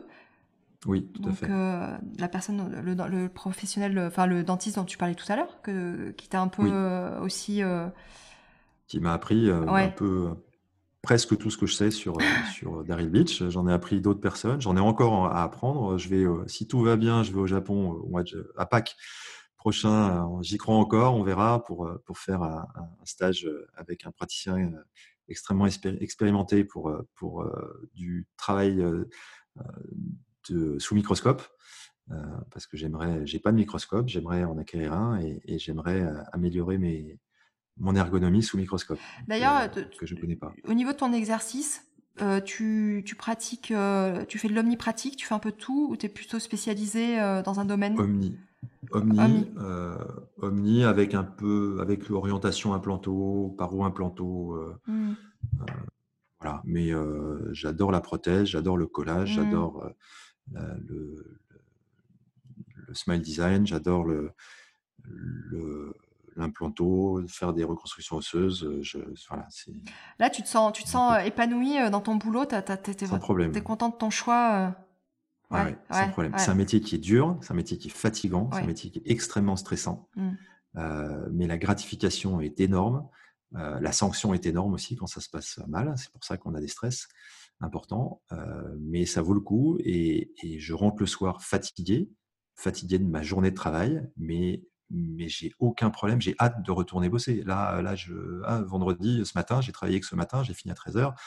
Bah, ça manque quoi. Je, je, bon, lundi, je regarde mon agenda, qu'est-ce que j'ai comme cas euh, C'est voilà, ça, ça, me plaît, ça passionne, c'est passionnant. Et l'aspect formation, euh, je pense que ça, ça, complète bien aussi parce que cette, cette transmission, euh, ça, ça, te permet euh, bah déjà de rencontrer des confrères, ça te permet de, de c'est très, très agréable. C'est toujours agréable d'avoir une activité annexe à son activité euh, professionnelle de, base. Mmh.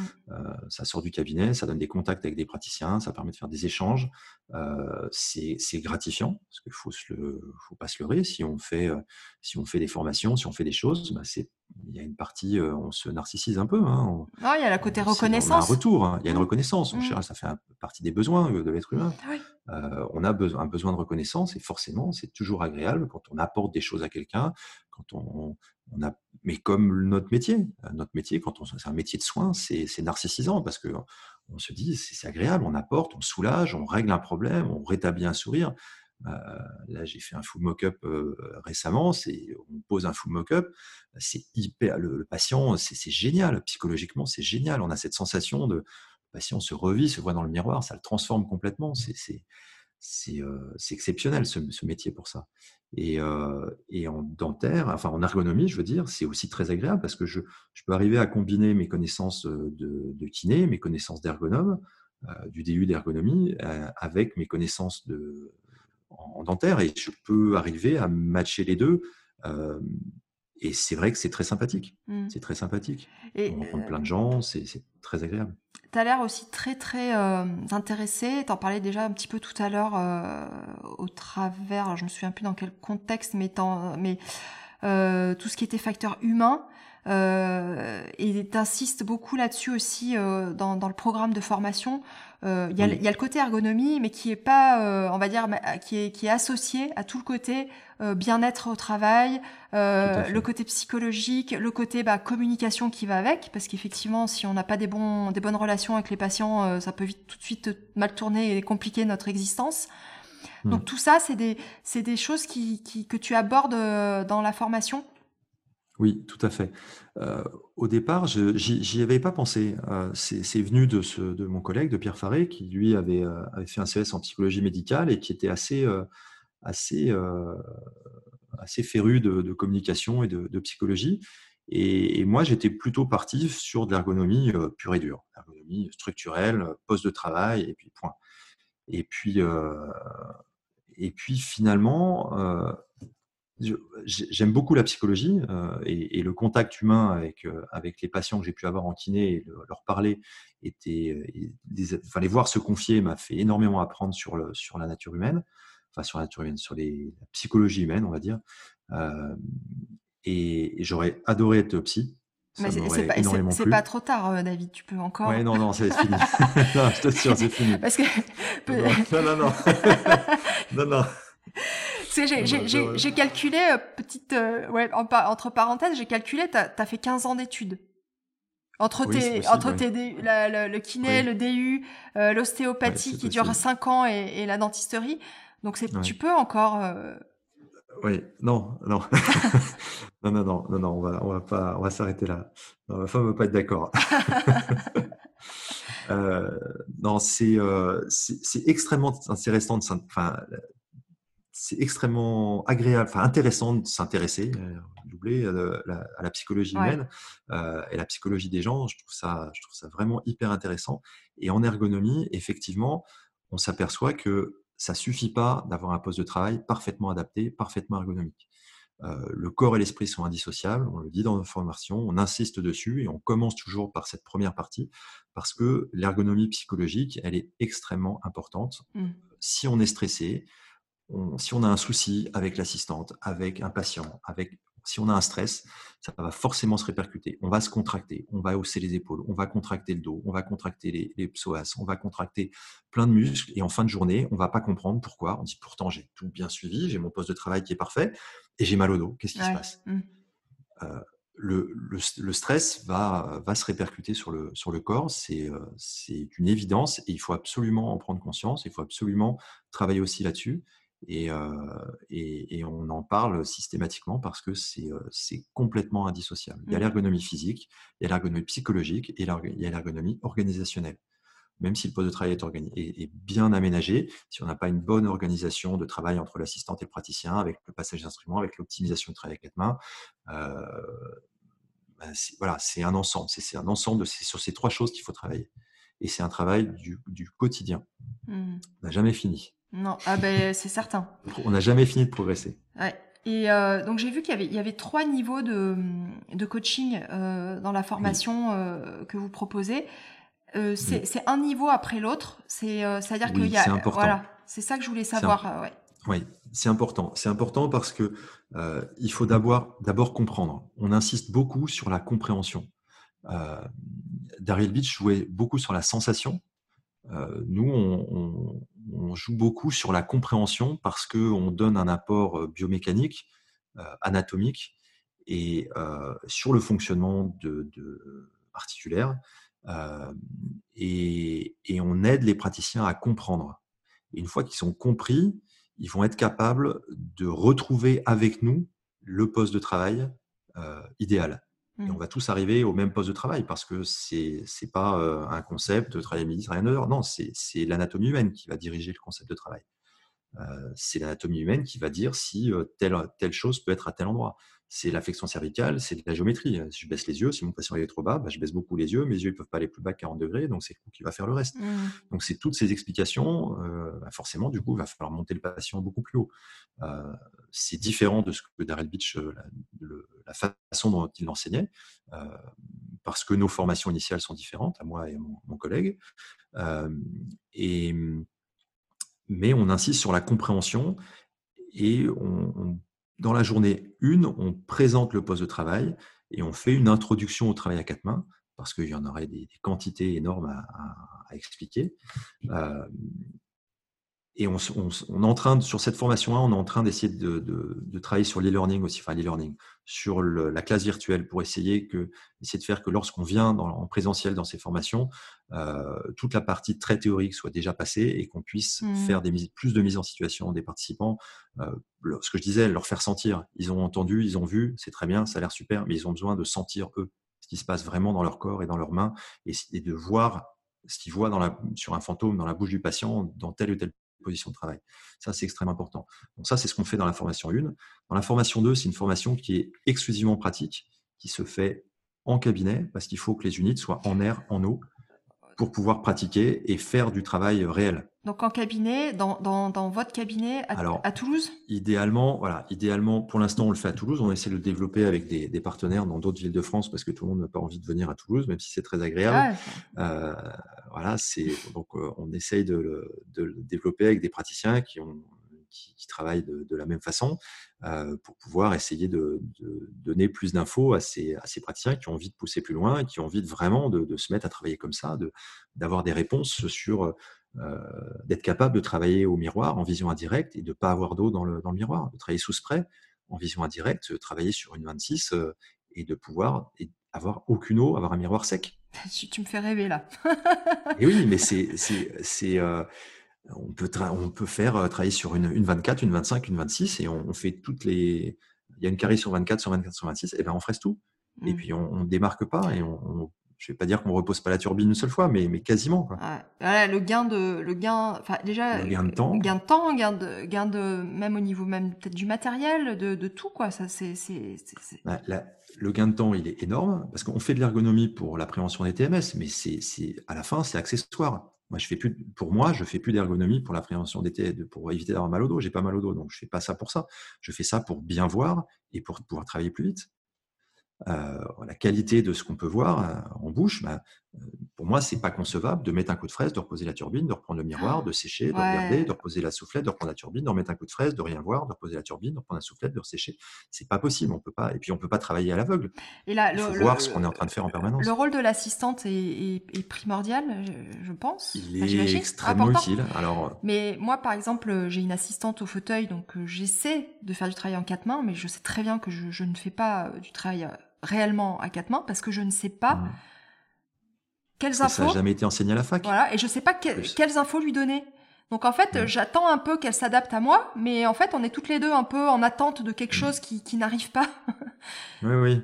tu vois ce que je veux Alors, dire? ces, ces formations, on les fait euh, à chaque fois. On demande que les assistantes soient présentes. Mm. Euh, si les praticiens ont, leur, ont une assistante, quand ils n'en ont pas, ils n'en ont pas, et on ne peut pas leur donner énormément de, euh, de- de solutions parfaites. hein. On leur donne Ouais, des, des, c'est des compromis. des astuces, mais Ouais. c'est des compromis, forcément. Mais, parce qu'il faut quand même essayer d'aider tout le monde. hein. Mais, Mm. euh, mais idéalement, bien sûr, il faudrait être à quatre mains. Et, et donc, les assistantes sont présentes à la formation 1, sont présentes à la formation 2, et on travaille à quatre mains avec l'assistante, euh, toute cette répartition des tâches.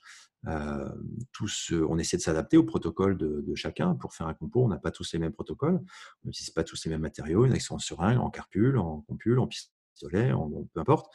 Donc on essaie de s'adapter à, à- à chacun, mais on essaie de les faire, euh, de les faire concrètement euh, repartir avec euh, des connaissances applicables chez eux dès le lendemain. Euh, ils- qu'ils aient ou pas le matériel euh, parfaitement adapté, bon, bah, tant pis, même si on leur conseille, euh, on ne peut pas leur faire changer de matériel du jour au lendemain. Mm. Euh, ils font s'ils le peuvent, s'ils le veulent. Et, et, et donc, on, effectivement, on donne des, des- des guides sur à quel endroit est-ce que l'assistante va positionner sa canule d'aspiration en fonction de chaque secteur, euh, pour que le praticien puisse voir correctement, pour à quel endroit le praticien va positionner son miroir en fonction de, chaque secteur, de façon à ce que lui puisse y voir clairement, de façon à ce qu'il masque pas la vue pour l'assistante, parce que l'assistante, elle, elle voit plus que la main du praticien qui tient son miroir, donc elle peut plus passer avec son aspiration. Elle sait pas comment passer l'aspiration, à quel endroit la placer. Mhm. Euh, il y a des zones bien particulières de positionnement du miroir. Il y a quatre zones qu'on apprend. Euh, il, y a, il y a tout un enseignement euh, qui est long, qui devrait, qui devrait durer beaucoup plus Ouais. qu'une journée d'ailleurs Ouais. et qui euh, au Japon dure euh, plusieurs semaines. Ils ont besoin d'énormément de temps pour apprendre parce qu'on peut pousser très très loin. Mm, mm. Euh, Mais après, ce que j'ai, ce que j'ai vu euh, par rapport au Japon, c'est que la, la- le concept euh, de, de Daryl Beach est enseigné à la fac euh, aussi en Inde, je crois, et en Thaïlande, il me semble. Oui, en Thaïlande, alors il y avait la fac de Thammasat en Thaïlande euh, qui avait d'ailleurs du matériel. Il y avait que des tables partout, partout. euh, ils avaient que ça. Euh, ça a changé pour des raisons que je connais pas. Il y a des centres de soins. Il y a un centre de soins à, Chiang Mai en Thaïlande où, ils ont euh, je sais, une quantité très importante de, tables de soins aussi, où il n'y a pas un seul fauteuil dentaire, ils sont tous sur table de soins. Il y a au Japon, effectivement, ils ont. Alors, ils sont beaucoup plus actifs au Japon. Je ne sais pas pourquoi c'est pas plus actif dans le reste du monde. Est-ce que Est-ce qu'il n'y a pas suffisamment de praticiens pour l'enseigner? C'est possible. Mmh mh. Euh, forcément, si, si s'il y avait plus de demandes euh, Oui. de matériel, le matériel serait présent. Ouais, tout à fait, ouais. Mais euh, je pense qu'il n'y a pas suffisamment de monde qui connaissent cette façon de travailler pour que pour que ce soit plus répandu. On essaye de répandre plus ces connaissances. On essaye de donner ces connaissances. Euh, mais au Japon, ils sont effectivement beaucoup plus actifs. Euh, alors, est-ce que c'est les facultés qui favorisent? Je ne sais pas. Est-ce que c'est les facultés qui favorisent la- l'arrivée des étudiants, euh, l'arrivée des- de ces formateurs ou de, Je ne sais pas. Mmh. Que Je ne sais pas. J'ai pas la réponse. Et euh, donc, euh, troisième, euh, pour revenir à pas trop s'égarer, euh, que je te garde pas trois heures, je pourrais moi, Oui. hein, mais, mais euh, donc, euh, troisième euh, partie du coaching, c'est en cabinet, c'est-à-dire que c'est ton, toi, euh, euh, vous vous déplacez tous les deux ou, ou, Oui. ou vous répartissez Ou- la tâche Ouais.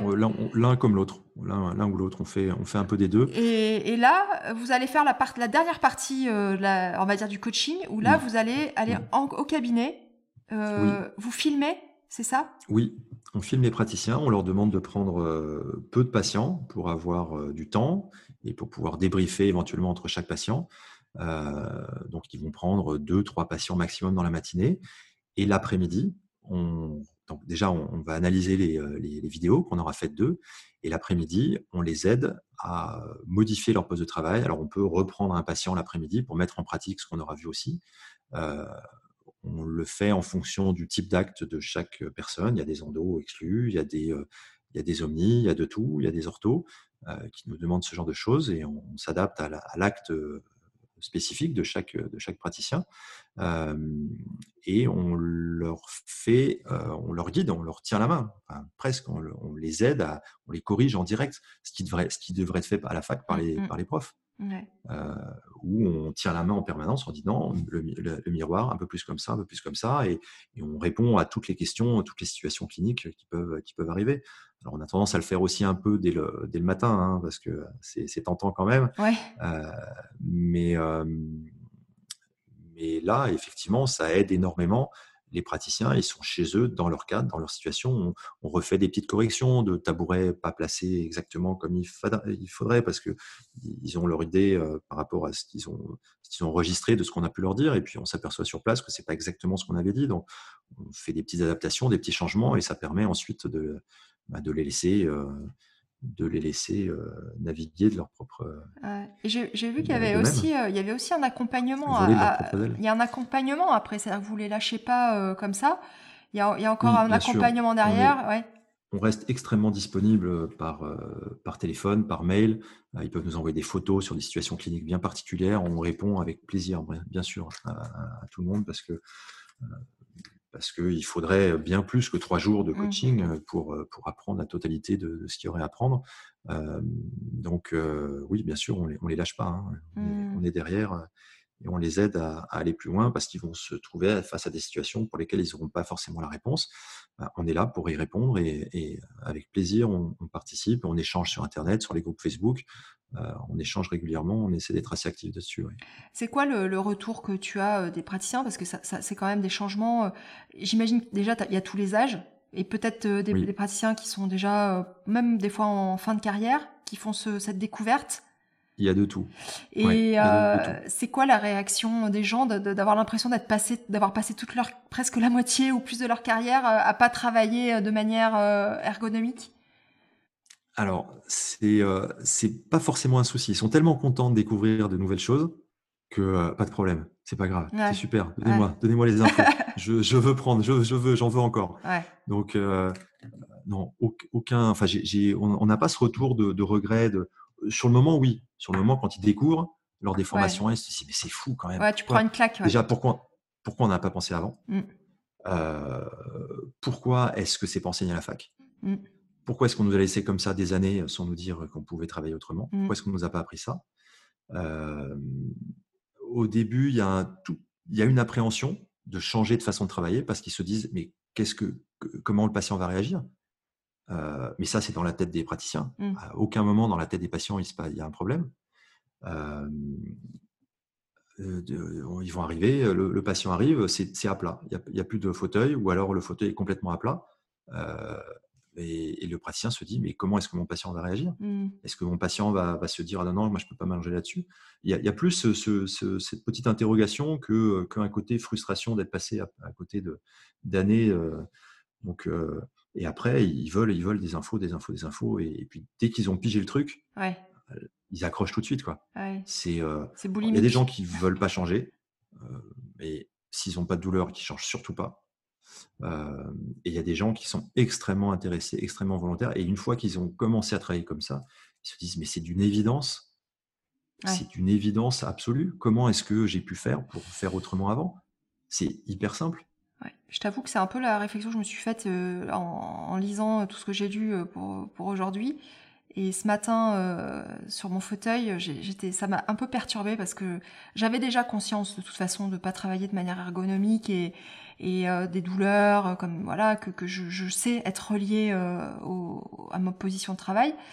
Mais pour autant, en étant consciente de ça, je, je mets en place aucun changement. Donc c'est quand même paradoxal des fois. Alors après, il faut avoir l'info. C'est pour ça aussi que j'avais très envie d'échanger avec toi pour partager ça, parce que plus on en parlera, plus on, on, on fera passer le message qu'il y a d'autres possibilités de travailler qui nous vont nous, nous transformer quand même notre exercice quotidien il euh, faut pas s'en priver, quoi. C'est dommage d'attendre euh, la fin de sa carrière pour se rendre compte de ça. C'est extrêmement difficile de remettre en cause toutes nos certitudes mmh.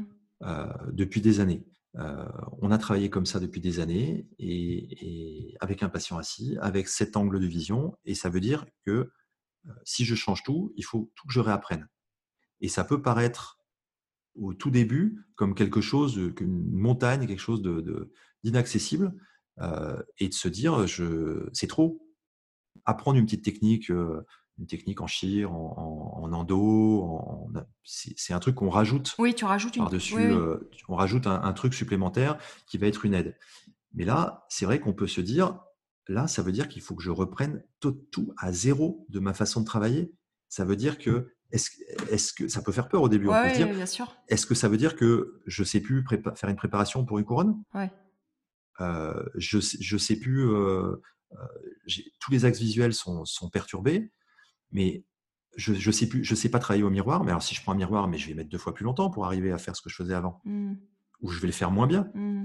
Donc, il y a, y a une, une, petite prise de conscience de ça, une envie de s'investir, qui va faire que certains vont se dire ben oui, c'est intéressant, mais j'ai pas envie d'aller plus loin parce que j'ai pas le courage. Mmh. Donc, tout dépend la motivation peut être liée à la douleur. S'ils ont vraiment mal, ils n'ont pas le choix. Il va falloir changer. Et dès qu'on commence, les, premiers détartrages que j'ai fait au miroir, je me suis dit, mais c'est génial. Ah!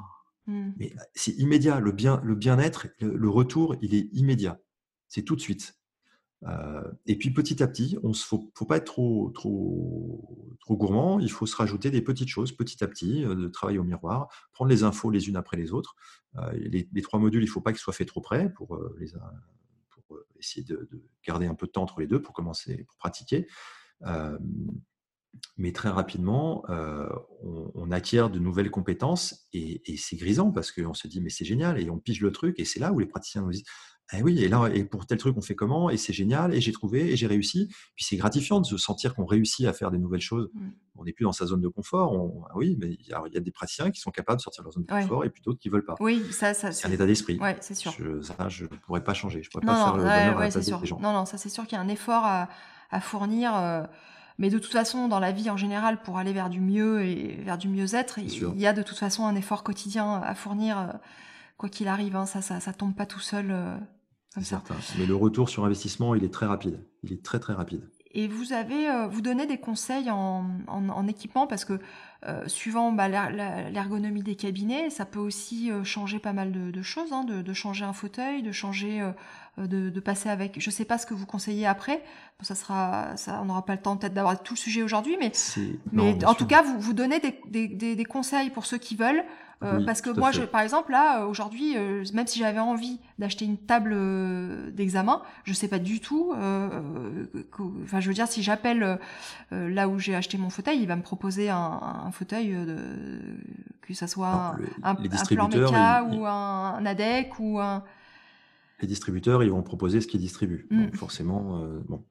Euh, c'est difficile pour moi de, de parler euh, d'une marque en particulier Oui, ouais. parce que je veux absolument rester le plus neutre possible et, et j'ai aucun conflit d'intérêt avec aucune marque. Ça, je, je veux absolument insister dessus pendant les formations. J'insiste dessus dans les formations parce que euh, c'est vrai que le matériel est, est- est forcément partie prenante de notre ergonomie. Bah oui, On bien sûr, ouais. forcément, euh, c'est pas que de la gestuelle de travail, quoi. Euh, si le, le fauteuil dentaire permet pas de mettre le patient à la bonne hauteur euh, ou permet pas de mettre les instruments sous ma main, bah, ça fonctionne pas. Donc, euh, on, on propose un, un protocole de, de choix d'unit, une sorte de banc d'essai en fait, pour essayer de voir si l'unit va, c'est pour ça que je parle plus de fauteuil, je parle d'unit Mmh, dentaire, mmh. si l'unit va, va permettre de, de répondre à ces, à ces critères d'ergonomie.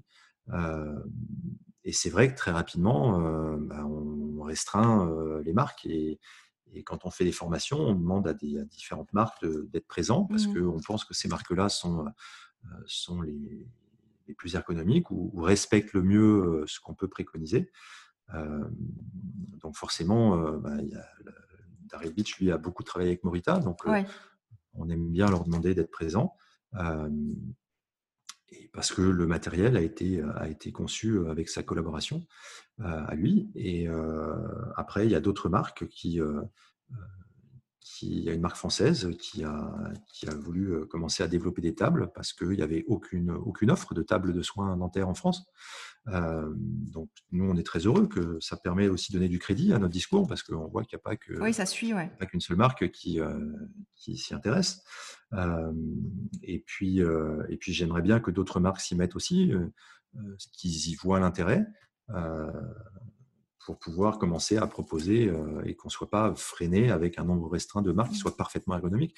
Après, la- le, le praticien qui a un fauteuil dentaire euh, qui est tout neuf, bah, il y a deux solutions. Soit il essaie de l'adapter, euh, ou qui n'a pas envie de changer son fauteuil, soit il essaie de l'adapter et de d'essayer de se rapprocher au maximum de ce qu'on peut préconiser, soit il se dit, ben oui, non, celui-là, ça marche pas, ben, je change, tant pis. Tu, tu- tu conseilles quand même, euh, enfin, je, tu vas me dire, mais de, finir complètement la formation euh, et d'aller jusqu'au bout de la formation avant de chercher à investir et à changer son ergonomie, peut-être? Je dirais, euh, avoir fait au moins la formation 1, ça c'est évident pour pouvoir comprendre quel type de matériel il faut, euh, sera le plus adapté. Euh, ça, c'est vraiment utile. Il faut vraiment pas passer à côté parce que euh, il y a plein de praticiens qui arrivent euh, dans la formation 1 et qui nous disent ah ben, j'ai acheté mon fauteuil il y a deux mois. Si j'avais su, Ouais. si j'avais compris ce que vous nous disiez, j'aurais peut-être pas choisi celui-là. J'aurais choisi autrement avec une autre vision. C'est vrai que c'est dommage. Euh, certains changent de matériel entre la formation 1 et 2. Donc ça, c'est parfait parce que euh, ont euh, leur matériel dès qu'ils rentrent, euh, enfin dès qu'ils ils ont leur matériel, ils font la formation 2, ils savent tout tout de suite s'en servir, ou qui prennent, choisissent leur choisissent leur matériel après avoir fait la formation 2 parce qu'ils ont pris goût, ils se sont dit bah oui, évidemment, c'est comme ça que je sais travailler. Le mieux, j'y vois hyper bien, j'ai confiance en ce matériel-là, c'est celui-là qu'il me faut, ok.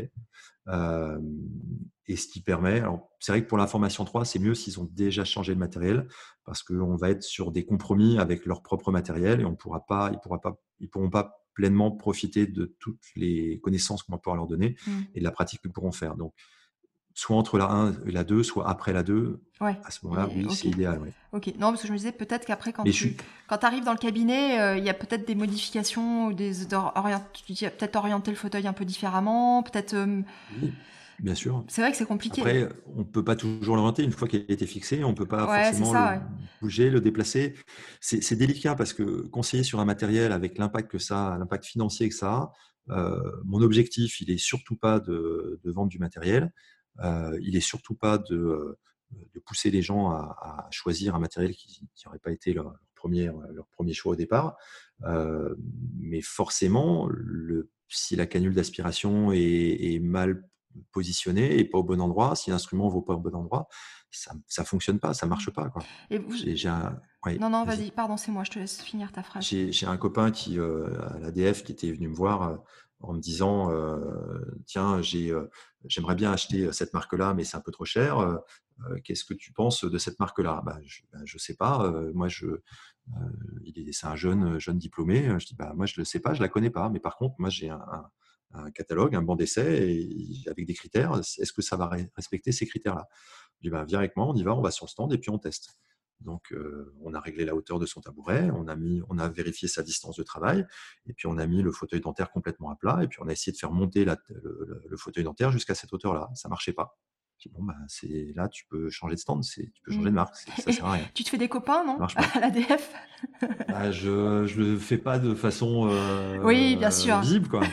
on fait ça entre un copain et moi, on fait ça entre nous. Mais euh, après, voilà, encore une fois, mon but, c'est pas de promouvoir un matériel plus qu'un autre. Ah, et c'est très embêtant de faire ça. Il faut, voilà, mais malheureusement, euh, c'est faire de l'endo. si on veut faire du, du la rotation continue euh, ou du, euh, de la réciprocité, bah, il n'y a pas 36 marques pour faire de la réciprocité, la réciprocité en endo. Oui, tout à fait. Euh, donc, on est obligé de parler d'une marque.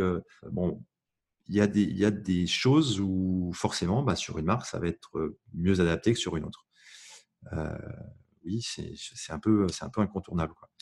Euh, les gens qui me disent bah oui mon aspiration elle n'est pas coudée elle n'est pas comme ça euh, comment je peux faire? Bah, bah, oui mais moi je, je vais pas euh, je, peux pas l'inventer votre matériel. À un moment bah, vous changez votre système d'aspiration vous changez votre tuyau vous changez votre canule vous changez votre truc. Oui mais ma tétière elle fait pas ça. Bah oui mais moi j'y peux rien si votre tétière elle fait pas ça. Pourtant est-ce que vous avez songé à peut-être, enfin, est-ce que il y a des, est-ce qu'il y a des personnes qui le font vraiment de l'agencement?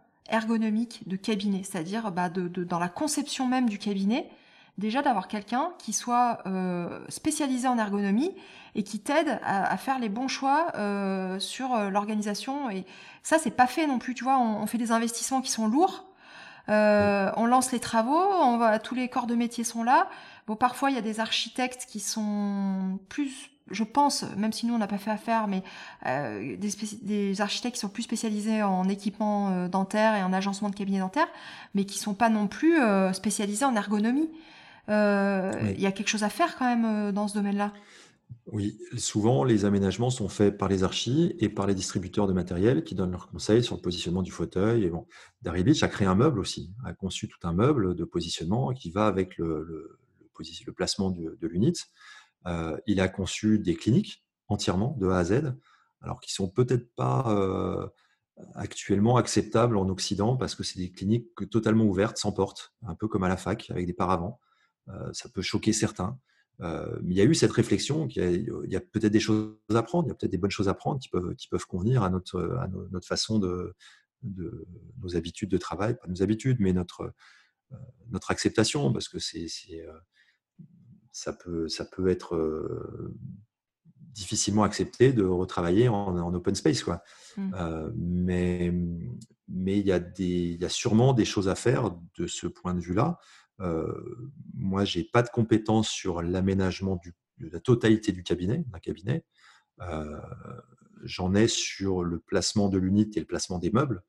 Après, c'est encore un autre métier. Mmh, euh, mmh. ça fait partie de la stérilisation, du déplacement des personnels. Alors là, c'est plus une question d'archi.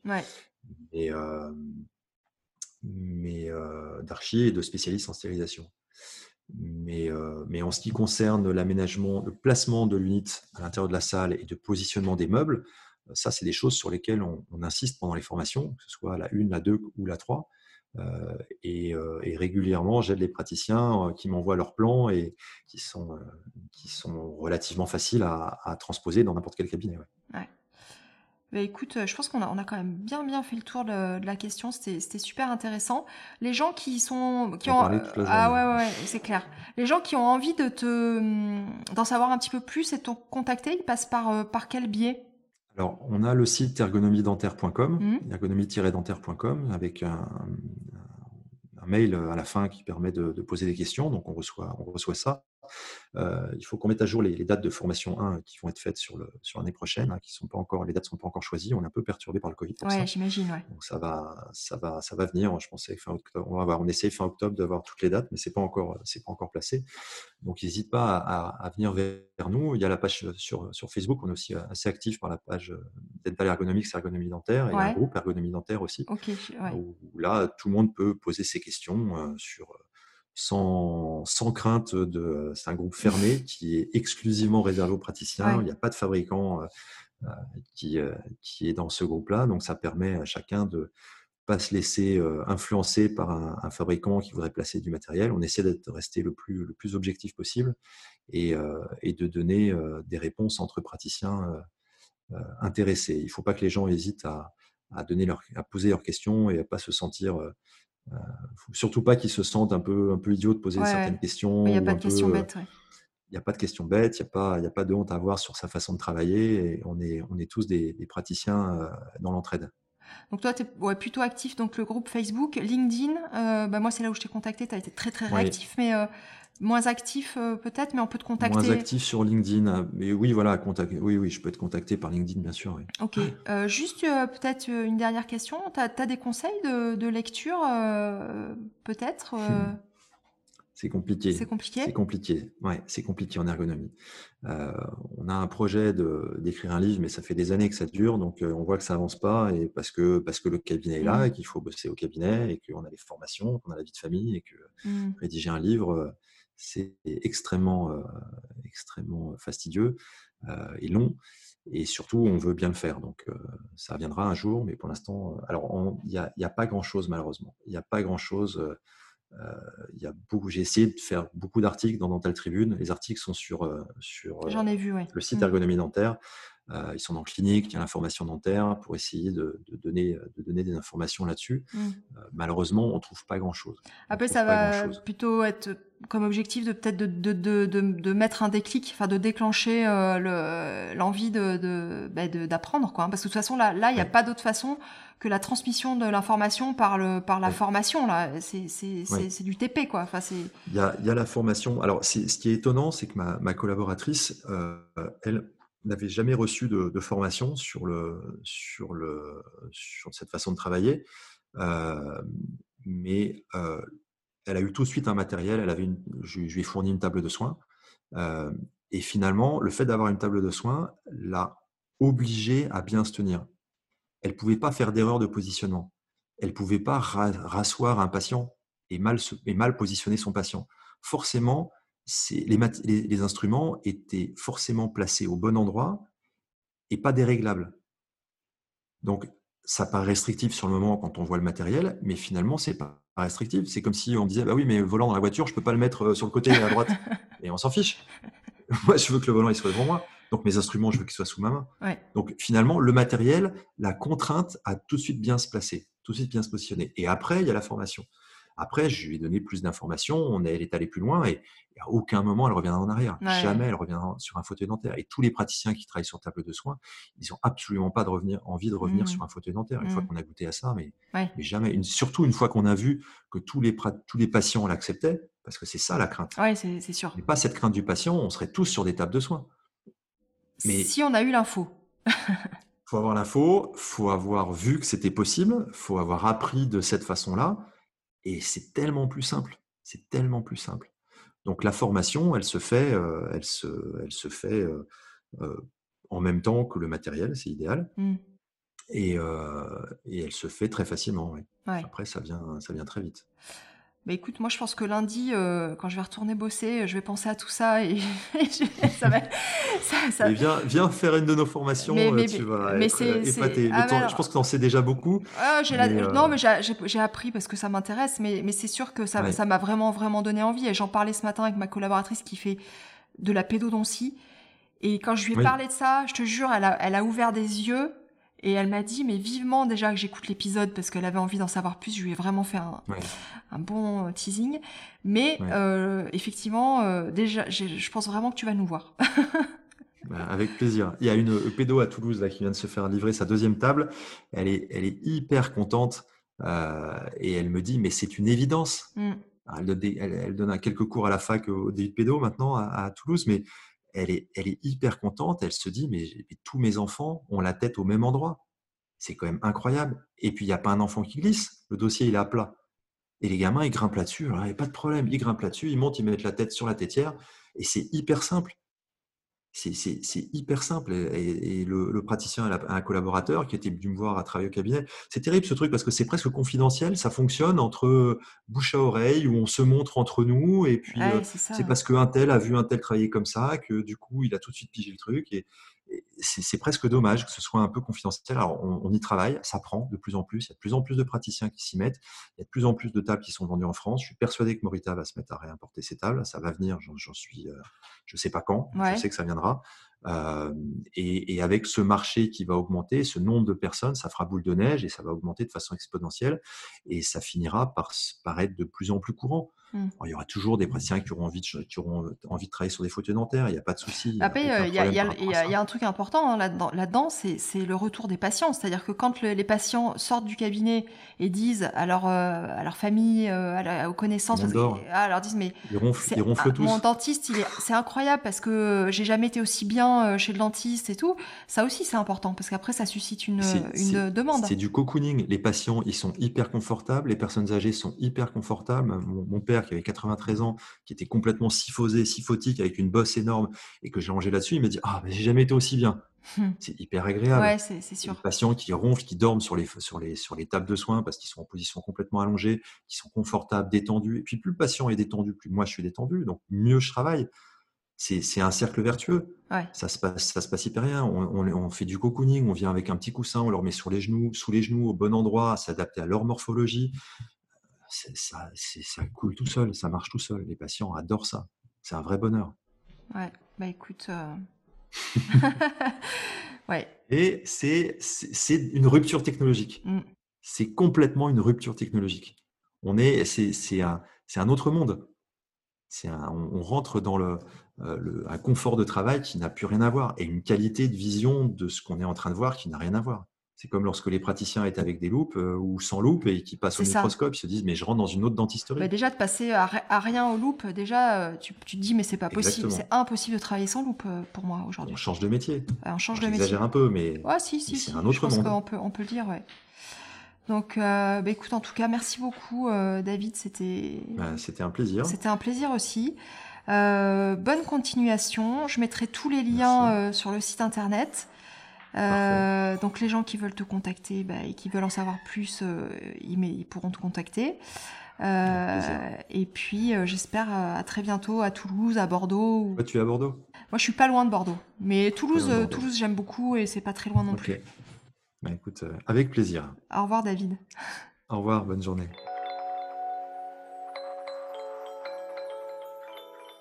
Voilà, cet entretien est terminé. Encore une fois, j'ai beaucoup appris en préparant l'épisode déjà, mais aussi en écoutant le témoignage de David. Ce que j'en ai retenu, c'est que tout d'abord, une voie n'est jamais tracée d'avance, et qu'on peut, si on en a le courage et si on en a envie, se réorienter pour trouver un métier dans lequel on va vraiment s'épanouir, et surtout que ça vaut le coup. Ensuite, j'ai pris conscience que je ne travaillais pas vraiment de manière ergonomique, que j'essayais désespérément d'adapter ma posture à mon environnement de travail et aussi aux patients, alors que c'était tout l'inverse qu'il fallait faire. Et donc personnellement, j'ai très envie d'en savoir un petit peu plus et surtout de changer ça pour gagner en confort mais aussi en efficacité. Donc si vous aussi ça vous a interpellé et pour en savoir un petit peu plus, vous pouvez vous rendre sur le site internet d'ergonomie dentaire et contacter que ce soit David ou Pierre et qui se feront un plaisir d'échanger avec vous. Vous pouvez aussi aller faire un tour sur le groupe Facebook Ergonomie dentaire où il y a beaucoup de, de posts à ce sujet. Voilà, en attendant, moi je vous souhaite une très belle journée ou une très belle fin de journée. Et je vous dis, si tout va bien, à dans 15 jours pour le nouvel épisode d'entretien avec un dentiste.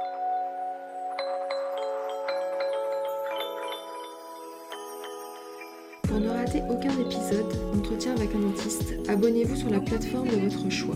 Si vous avez aimé ce podcast, n'hésitez surtout pas à me le dire en me laissant un commentaire et 5 étoiles sur Apple Podcast et iTunes. Vous pouvez me suivre sur les réseaux sociaux Facebook, Instagram, LinkedIn, Twitter et vous abonner à la newsletter d'entretien avec un dentiste sur le site internet. La musique du générique, Soul Blue Tango, tirée de l'album Born to the Beats, a été composée par Monica.